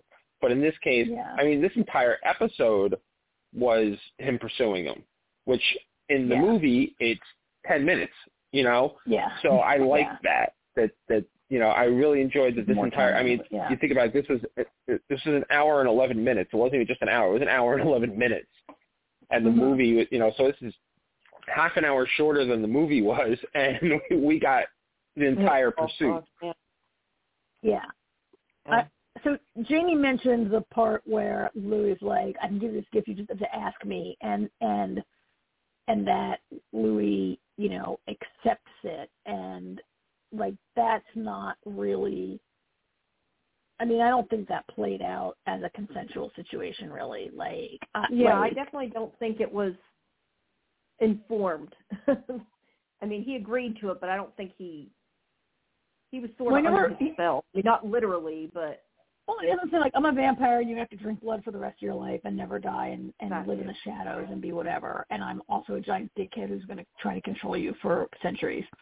Um, Like that, none of that is said, right? And and Louis is in a place of complete despair in his and dead end in his life and whatever. So, and that will play mm-hmm. out more in the books. I so, A J, Jamie also mentioned the part where, you know, people were upset that it's the second interview, and, and you are like, I agree with you that like I don't see the need for it to be a second interview. Like, why does it have to be a second interview? Why can't it be a first interview? Um, I'm not sure. what is to be gained by making making Daniel be Eric Bogosian and, and be old and, and dying of a disease, except that, of course, like, I mean, I think I think they're telegraphing that, I mean, I think there are many, many vampire stories where a person who is sick gets turned to cure them, right? Um, and sort of juxtaposed with his eternal... Uh, I, I just, I, yeah, I don't know why it's a second interview. I don't know why it has to be. Um, I, uh, uh, I, the, I so this season, it, this season, yeah, it just doesn't, it's just unnecessary. It just doesn't really make sense to me why that has you, to happen. Except, well, except the original except, a few times, but I haven't read the book, so I can't really. Except that if maybe... I mean, it looks like maybe they intend to make Daniel sort of a, a large... I mean, Daniel does become a... Uh, through the first half of the first book, Daniel, like, is a is a listener. That's the whole... You know, the book is is Louis narrating a story to Daniel, right? And Daniel asks questions, right. And then other things may happen with Daniel. I, I, maybe they're trying to elevate that character. I don't know, but I agree with you, it's not. And as far as the time... You know, the time, so they can't, I, I have no problem with them setting it in twenty twenty-two. I don't know that we would have, it would have made sense to set the actual interview happening in nineteen seventy-six, or seventy, she wrote it in seventy-three, right? The book was published in seventy-six. Um, but it does sort of, like, as you move through the book, like, okay, the vampire lestat is like, have, like, it's really grounded in the eighties, right? Like, I guess you can do that. I just feel that there's such a nineteen eighties kind of feel to that book, and so much that happens, and so much that happens with the um, uh, uh, the theater, the vampire, with what's his name, Aemon, right? So, stuff that happens with Aemon and stuff that happens with Lestat in Vampire Lestat. Mm-hmm. I just feel it's so grounded in it's so period, right? And so, if this were to become a multi, if they're able to adapt all the books. Like where we That's go timeline wise, right? And Christopher Rice is involved. Um, yeah, but but Christopher Rice is only only an executive producer. Yeah. So that's just a fancy word for money. Well, yeah, yeah, and rights, right? Like he owns the rights, and they had to get the rights from him. Yeah. So, yeah. Um. Uh, a lot of it to me, maybe I'm just. I'm just like the books have grounded it in time for me. Like I, I well, that's like that's gonna be my problem too.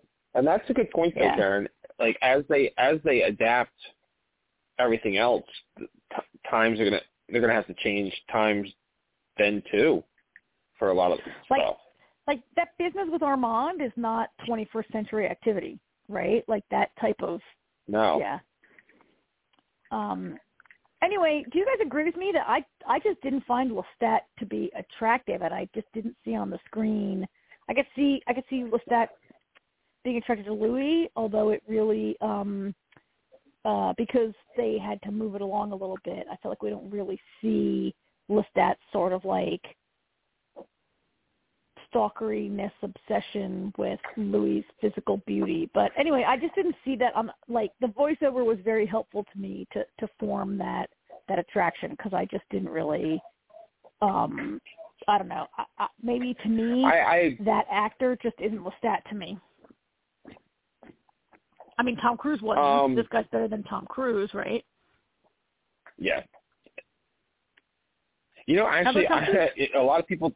It's funny, actually. A lot of people disagree with me on this, but I, especially when I compared it to Tom Cruise. But I always felt, even though I hated, well, I didn't hate it, but I wasn't a huge fan of uh, Queen of the Damned. There's so many problems. But I always liked Robert Townsend better than Tom Cruise as Lestat. I felt he not, looked not, the part better. He talked the, he talked the part better.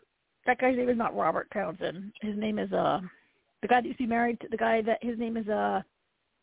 Right? Isn't Robert Townsend the guy that was... In Queen of the Damned. In Queen it of was, the Damned, yeah. yeah. Yeah, it was Robert Townsend. It's Robert Townsend? All right, anyway, you like that guy better than Cruise? Yeah. Yeah. I mean, I think... And you know what's Cruise funny about that? Job. Yeah. yeah. You know what's, you know what's funny about... Uh, not Robert... Wait, no, not Robert Townsend. Robert Townsend's black. Right? Um, yes. What the hell's his name? His name is uh, it's the guy that was, was used to date what's her name, that tall, beautiful woman. Um, the tall, beautiful. Uh, that narrows it down. Stuart Townsend. Stuart Townsend. He used to Stuart be with uh, Charlize Theron. Yeah. Yeah. Stuart Townsend. Robert Townsend. Sorry. Yeah. My my my apologies, getting my name wrong. Um, I guess I have Townsend right. Um, no, the funniest thing about Tom Cruise being with that is the only reason he got the role uh, was because Anne Rice. Anne Rice, when they first, when when she when she first agreed to let whoever adapted the first movie, uh, that was one of her conditions, that they cast Tom Cruise as that. I think that is not um, one hundred percent accurate. I thought that she objected that? at first. No. She objected to him, and then she came around. Yeah, she she was very against his casting, but then she thought he get, did a good job, and she came around to it. I think that's how that I, went down. That Neil I, Jordan, I never heard that Neil story. Jordan cast him. Neil Jordan uh, was not her first choice, and Tom Cruise was not her first choice. And she, yes, I oh my God, I just read this the other day. You know who Anne Rice wanted? She wanted Rutger Hauer. Remember, it Ooh. was a long time ago, and she wrote it in the seventies, and it came out in the early nineties.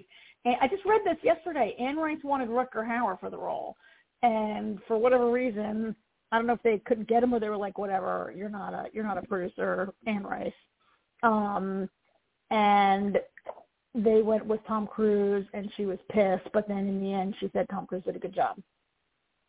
It was his first time playing a villain.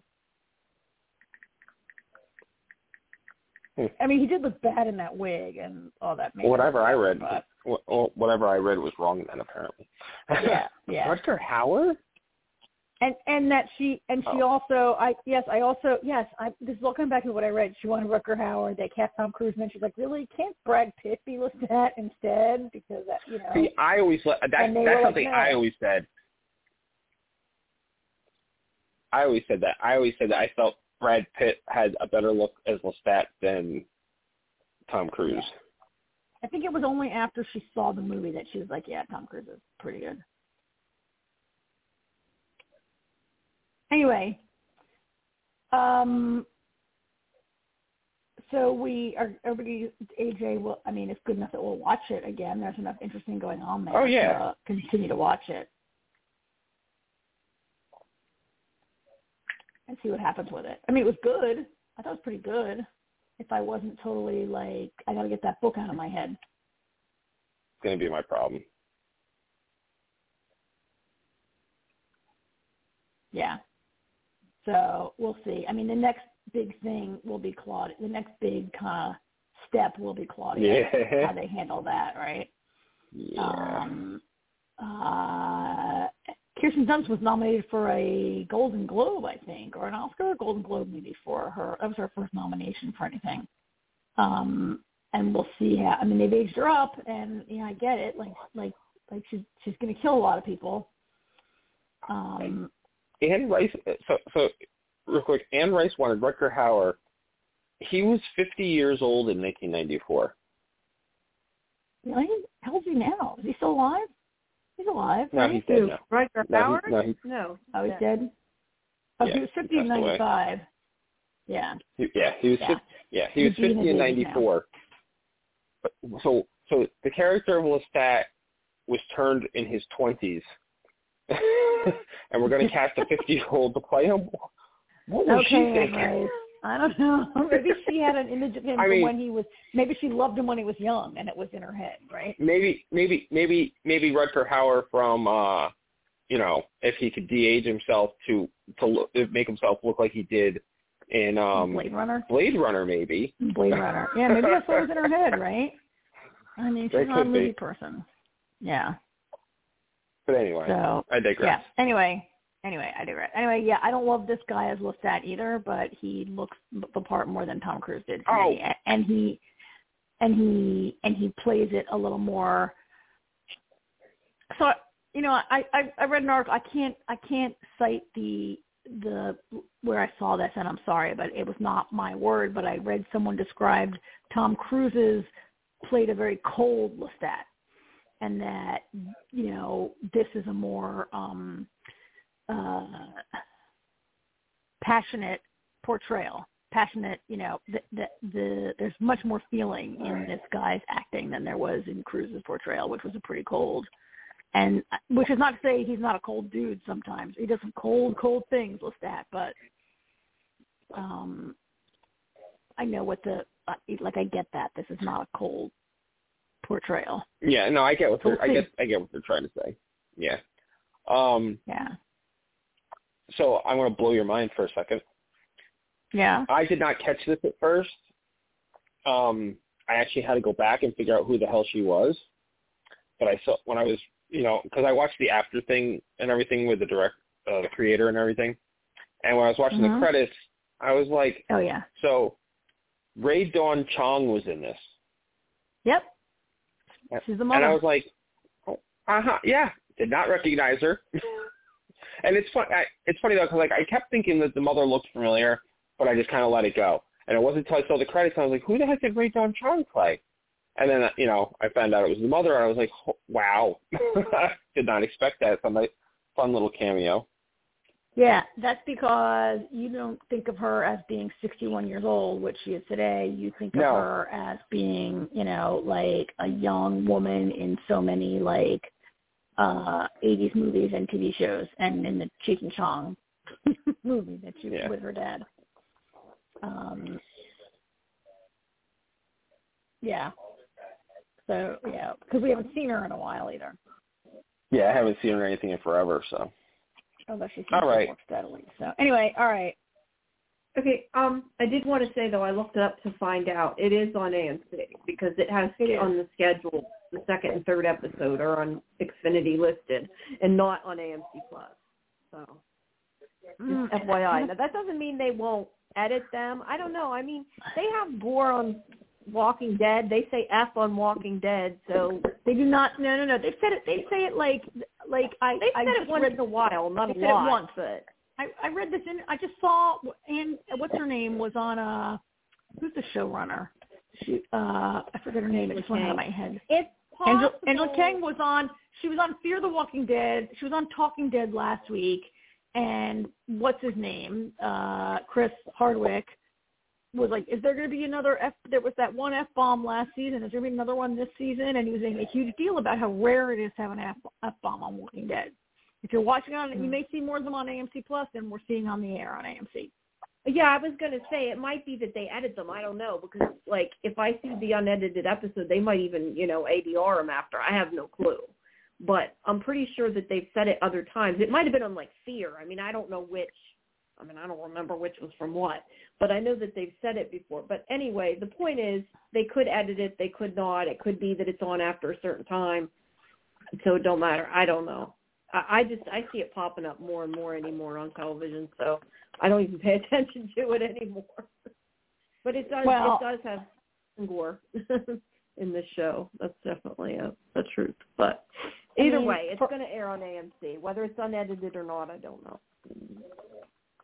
Um, I believe that they are only allowed a certain number of curse words yeah, it's definitely per, per year, and they get um, fined if they have too many or something like that, right? Um,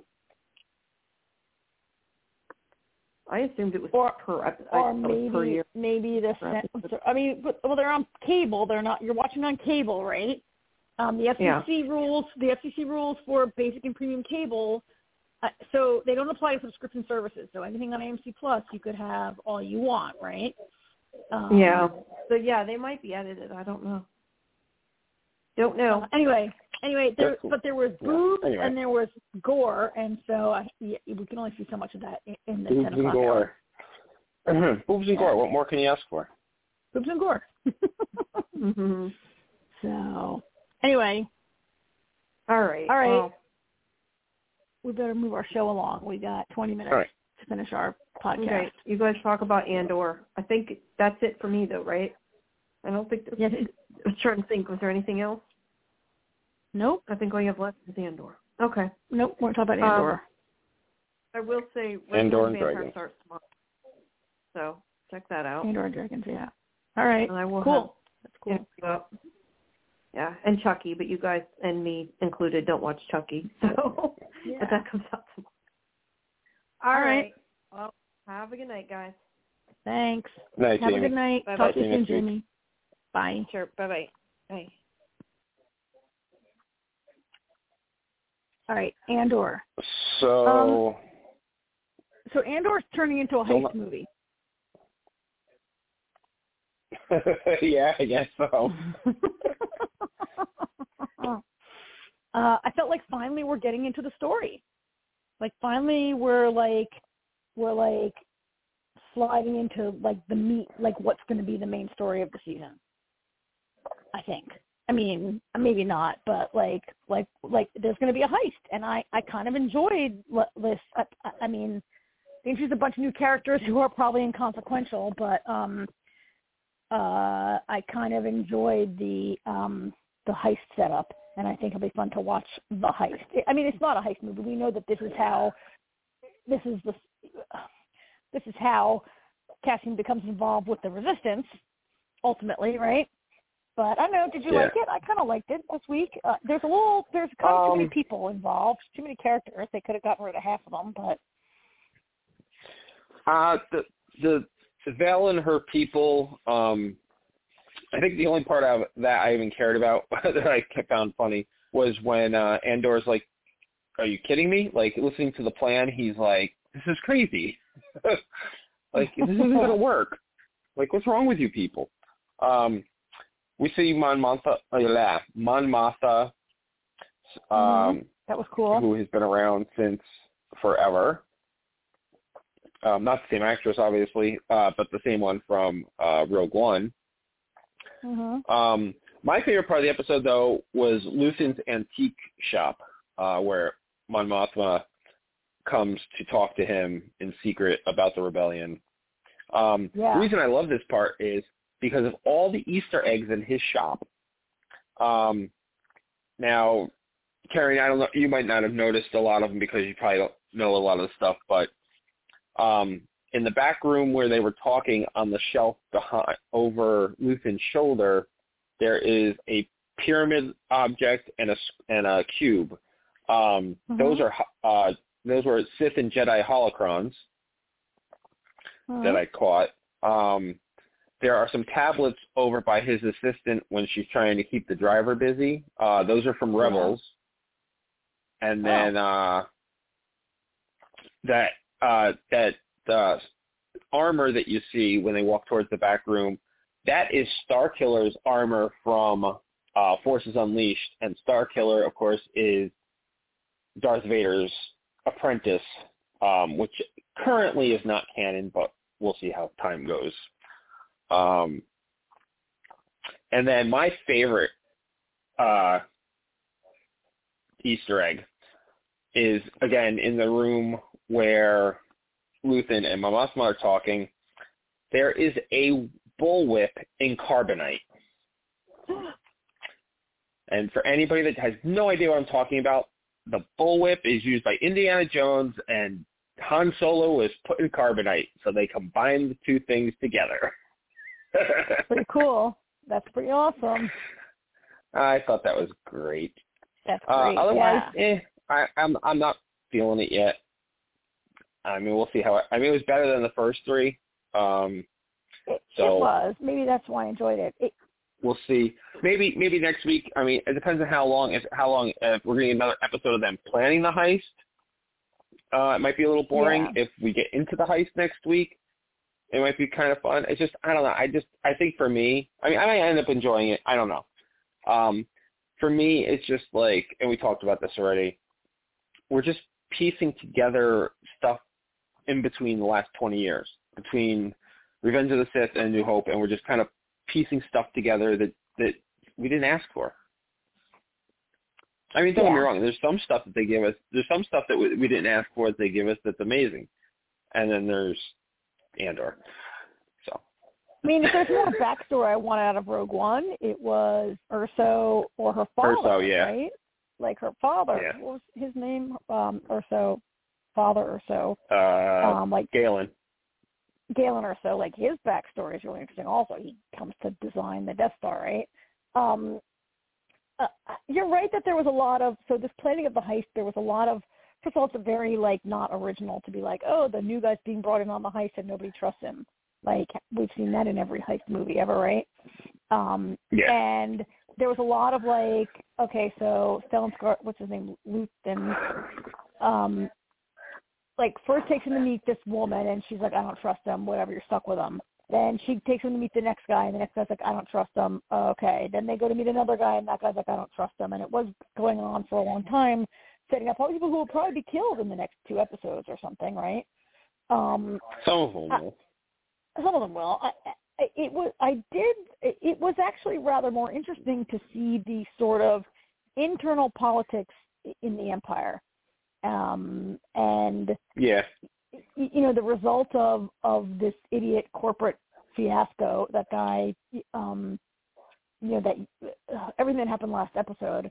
That the Empire's like, forget it, you're out, from now on, we're, you know, like, you can see, like, where some things are moving, and, and I did enjoy sort of the internal plot. Like, we so often in the, we, we in so many movies, we see the Empire as, like, this sort of monolithic thing that, you know, Darth right. Vader, everybody's afraid of Darth Vader, and everybody's in this, like, very military kind of setup and does what they're told. And, we, like, we don't, when we've seen the politicians, we've seen the really horrible stuff in the first three movies. I, I enjoyed the office politics and the internal maneuvering for power, much like we kind of enjoyed that in um in uh ugh, what's that last thing we just watched where there were the three Obi-Wan. Obi-Wan, like that part of Obi-Wan, what there was some interesting like maneuvering yeah. uh, among the Empire kind of people. Like that was maybe the more that was, yeah the. the better written and more compelling part of the episode this week. You know what's funny, actually, is you were saying last week how the idiot that created the whole fiasco on Fenix, um, I can't remember the character's name, um, but, you, you know, I kept the whole time I kept thinking, we're never going to see this guy again, and, and then we see him in episode four. I was like, okay, maybe we are going to continue with some of the characters if they're not directly related to Andor. So yeah. I think you're right. I think I think what you had been saying about him last week, I think you're right. I think we will get to see him worm his way up the ranks. Yeah. Um, he, I can't remember his name because he reminds me a lot of the guy, um, this guy on The Walking Dead. He looks like, um, uh, what's his name? That guy, the bad guy who's like Pamela Milton's right-hand man. Um, I have no idea uh, who you're talking about. Well, you know the character. I don't watch The Walking Dead. Whatever. I know, but he's in the comic book also. But whatever, whatever. He reminds me. Oh, of the oh, oh! I do. Okay, yes, the character, the character you're referring to, I do know who you're talking about in the comic, though. Yeah. I just don't remember the actor is that plays him. Yeah, he reminds me. He kind of looks like a young version of him, and he reminds me of him. So I can't remember his name on on Andor. But yeah, that like that kind of is a little. That's a problem for the show. That that's more interesting than what Cassian is doing, right? Um, yeah.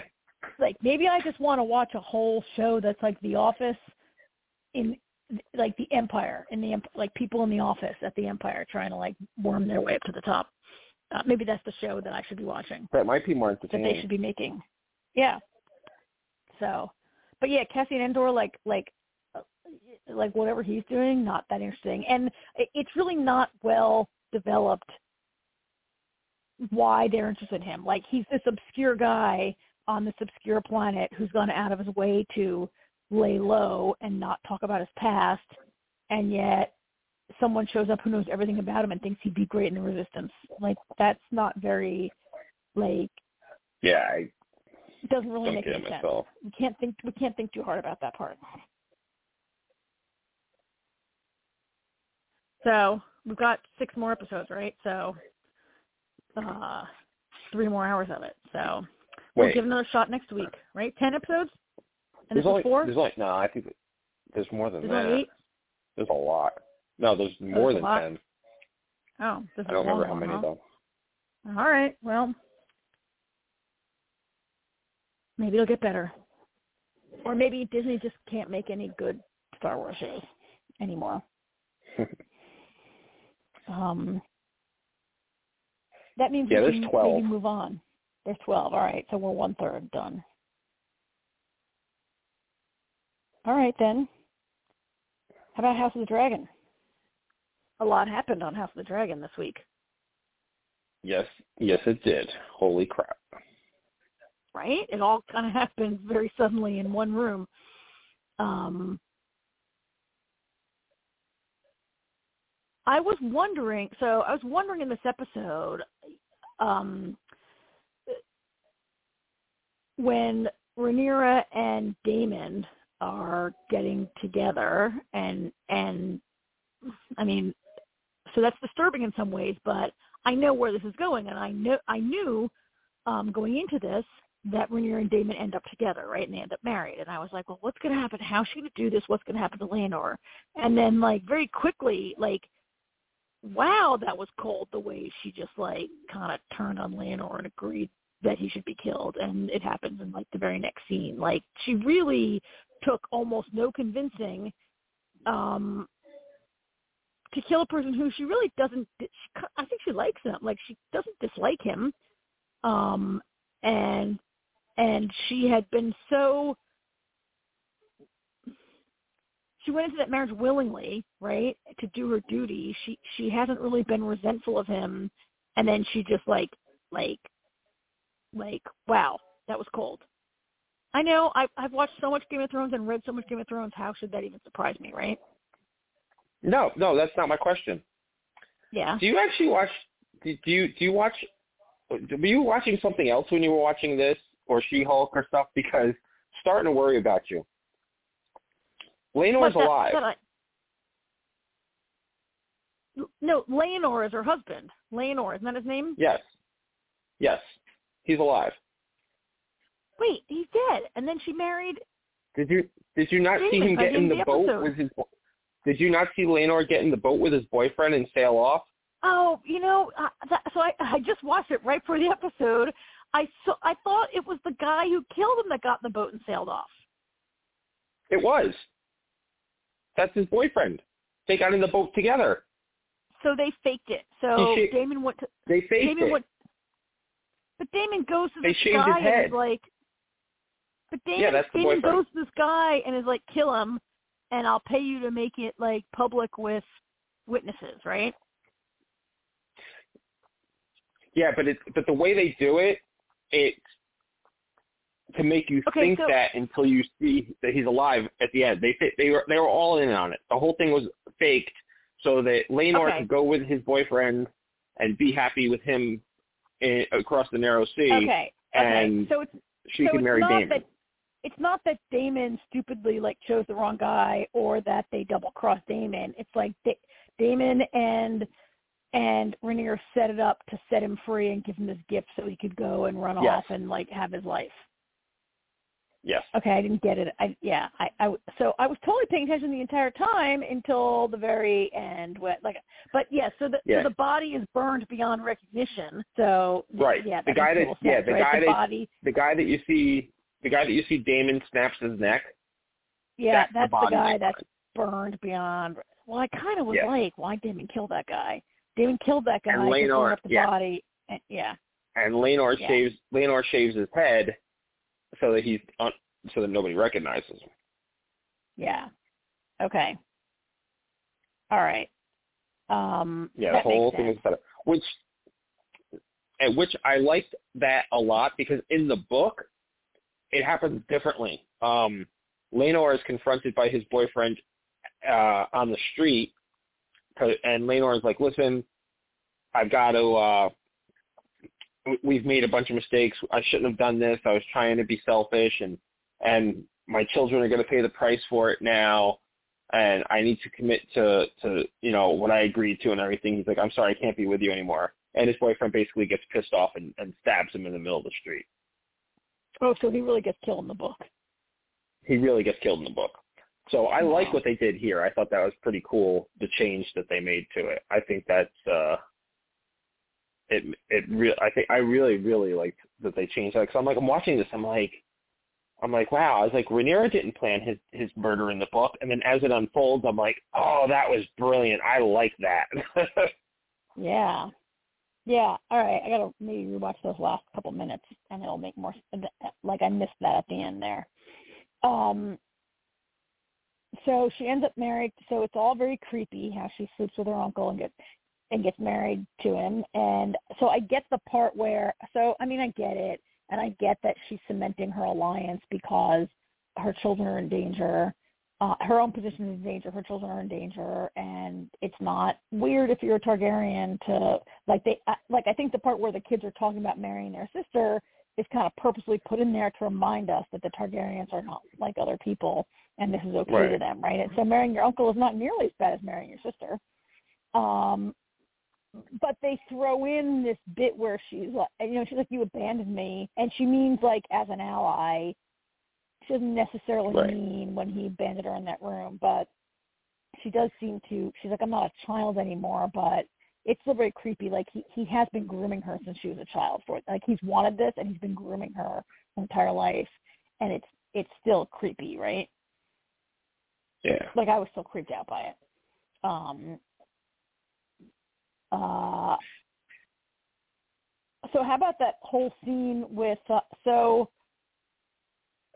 the whole scene with the children was kind of amazing. That was a good scene.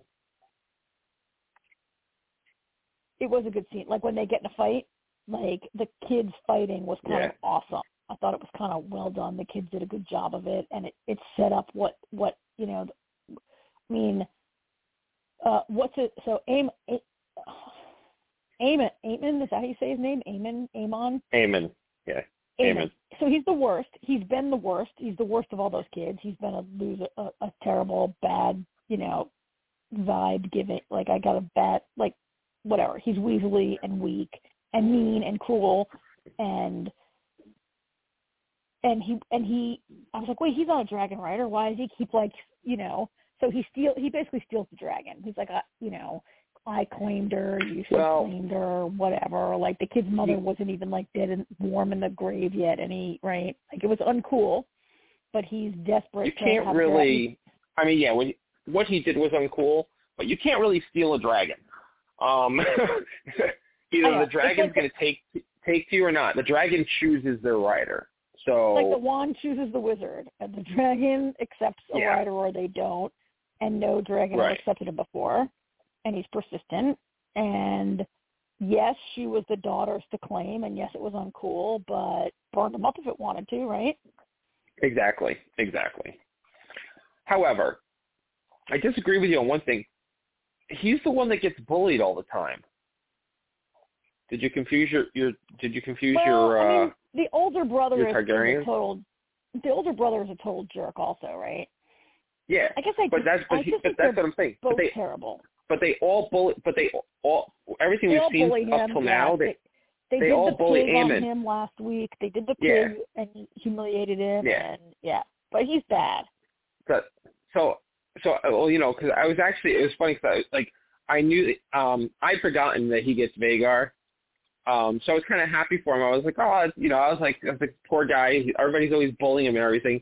And then, you know, like, his attitude totally changes, and he gets all cocky and shit, and he starts smacking around, his, you know, his uh, his cousins, and I'm like, holy shit! And then, you know, and then they all gang up on him, and rightly so, yeah. because I mean, and and that's the thing. It was, I mean, it was essentially self-defense. I mean, they were yelling at him, but he struck them first. It was essentially self-defense. He was going to kill that kid with a rock. He was going to kill the yeah, he was children. yeah. Oh, he was absolutely going to beat them over the head with a rock. Um, yeah. You know, so I mean, and I appreciate, I, you know, and that's, I, I gotta say, I think Viserys might be the last good king. Yeah. Because he is so t- yeah. tolerant, you know, like, I mean, you know, I mean, Wait, even Robert, not- when he was king, you know, and his son, and Joffrey was being a little shit, he was like, ah, kill the dog, you know? Yeah. yeah. You know, meanwhile, it wasn't the direwolf's fault that his son is such a little shit. Whereas yeah. Viserys kind of, you know, he kind of sees he's like somebody, you know, you know, and, it, and it's difficult too because it's not like a bunch of hooligans or something. They're all royalty. They're all princes and princesses. You know, yeah. they're all royal yeah. family. They're they're literally literally family. You know. Yeah. So I really thought the way yeah. he handled that was great, and and and to see uh, Alicent finally come unhinged was great. And but but Aemon kind of stole the show at the end there when he was like, "Mother, it's okay." He's like, "I may have lost an eye, but I gained a dragon."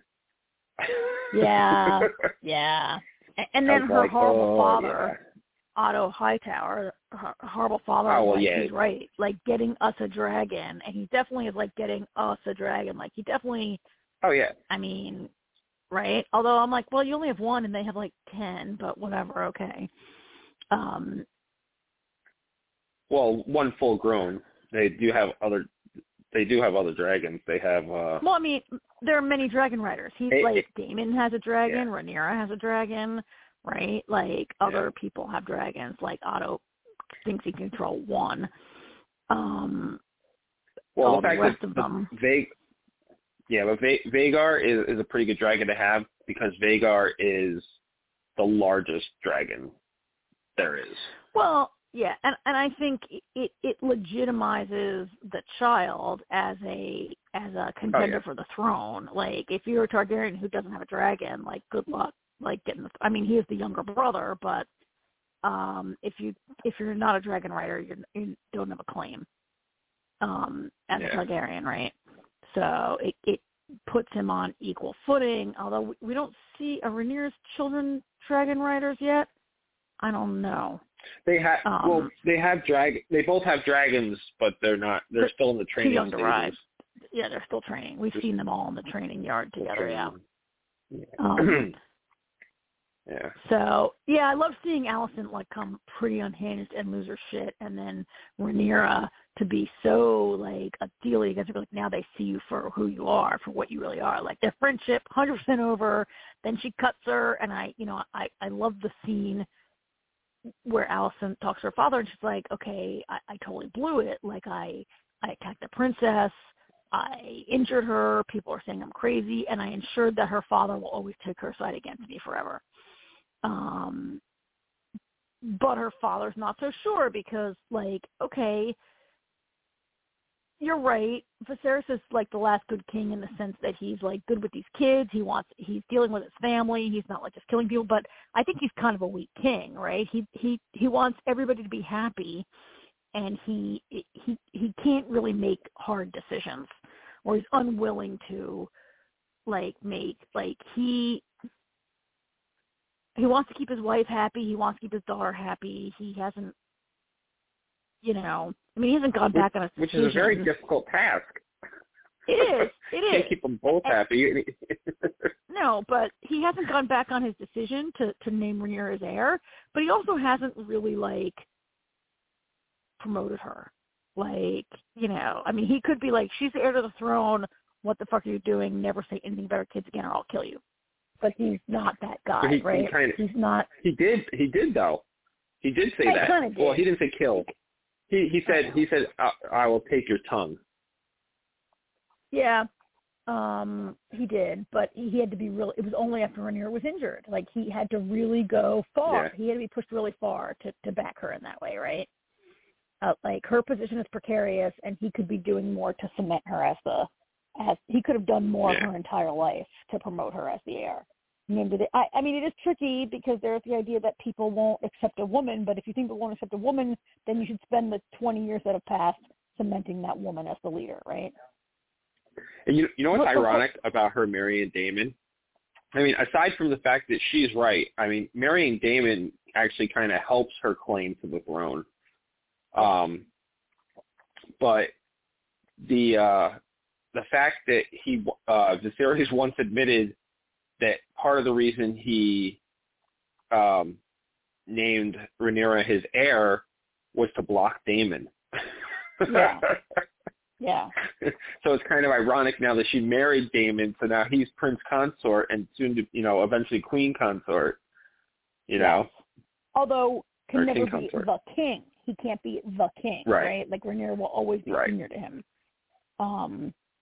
Uh, uh but yeah, it's exactly what he had. I mean, also, it looks like Viserys is not going to live too much longer, huh? Like, that dude is definitely, like, no. like he looks I don't, like yeah, he looks I, worse and worse every episode. He might die next pretty, week. Pretty sure, we'll, next week. Pretty sure we'll lose him in the we'll lose him in the finale.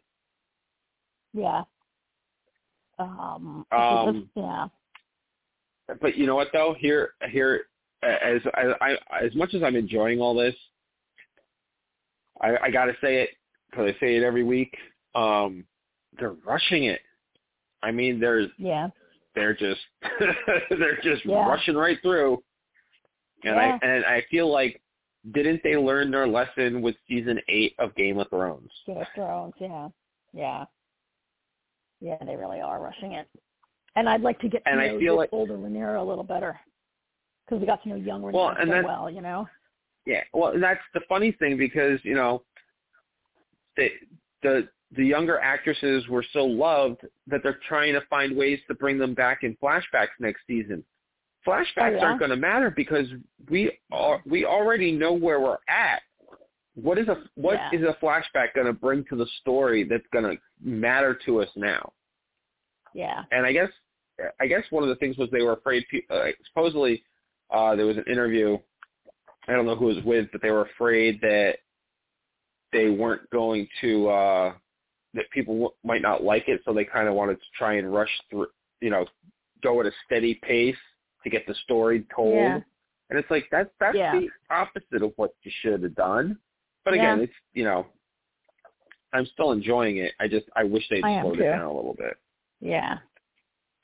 Oh, one more, one more piece of the action that we didn't mention, the dagger that when Alicent cuts Rhaenyra with the Valyrian steel dagger, that's the cat's paw dagger that yes. is eventually acquired by Littlefinger to kill Bran, right? To attack for yeah. the attack on uh yep. yeah. Yeah. Like that's a that's a we gotta keep our eye on that dagger at all times. We might ne- never see it again. Well, we might. You're right, we might not, but it has quite a history, that thing. Yeah. So anyhow, I guess we could maybe it's twelve oh seven, time to wrap it up, I guess. Yeah, it was a good episode, though. That's everything for this week. Yeah, it was a good episode. I'm enjoying the show. I'm enjoying the show, and I'm and I definitely, you know, look forward to seeing. It's moving fast, but I look forward to seeing what happens. It it gives me, you know, it's funny when I first heard that they were doing like seven spinoffs, and I'm like, oh my god, I'm like, are you kidding yeah. me? Um, uh, seeing how, how good this has been, I'm kind of hopeful for uh, whatever comes next. Some but of the I others, think, yeah. I could be mistaken. I could be mistaken, but I think a thousand ships is next, or ten thousand ships. I think that's oh. next. Which oh, I, I right. really like that story. Of, I really like that story of Nymeria going to Dorne. Oh yeah, that should be good. That should be good. Yeah. So, so it gives me hope. You know, as good as this, as I'm saying, when I first heard, I was like, oh, the only one I really cared about was uh, that they're going to do a Duncan Egg Duncan show. Egg, yeah. And, yeah. And um, but. Now that I've seen what they've done with the House of the Dragon, I have I have faith that the other stuff should be pretty damn good too. Yeah, yeah, yeah. This is really good. I'm enjoying so. this a lot. Um, I, I'm I, like I uh, Matt Smith. I was like, ah, eh, he's great. I like Matt Smith as Daemon a lot.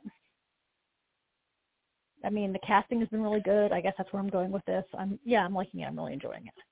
That was something yeah. I almost forgot. Something from last week that we were both unsure of.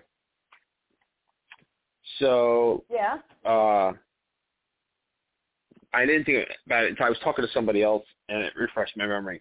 So remember, we were trying to figure out, you know, what Lena's thinking was going to rape Vhagar to, to to kill herself. Um, yeah. She wanted to. It's because she wanted to die a dragon rider's death. Which right, it was right. foretold earlier in, earlier in the episode. She says that to Daemon, so that's why she does that at the end there. Yeah, yeah, she said that in the episode that she'd like to. That's how to die. Can't blame her. Yeah. Can't blame her. Yeah. Oh, and did you catch? Uh, there's also uh, sh- uh, there was a scene where they're showing that the theories is just, you know, clearly not does not have all its faculties anymore. There's that one scene after the wedding when he says he's going to bed. He calls Alicent mm-hmm. Aemma. Oh, he does, huh? Oh, Aemma was the first wife. Yeah. Yes, Emma's yeah, Emma's uh, Rhaenyra's mother. Yeah, yeah. Who was his and like, his only, true love and his, of his life? And it, yeah, true love. Yeah. yeah.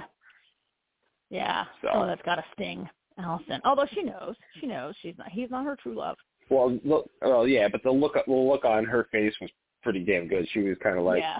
uh I mean, it's it, it's still humiliating. So. It still stings. Yeah. Yeah. Yeah. So, all right. So, all righty. We'll be back next Tuesday. All of these yep. shows, except for Resident Alien. Yeah. All right. Got another jam-packed right. show next week. All righty. Well, you have a have good week, good A J. Week. Thanks. And uh, thank you, everybody, for listening. Good Until night. Next week. Uh, have a good one, folks. Good night.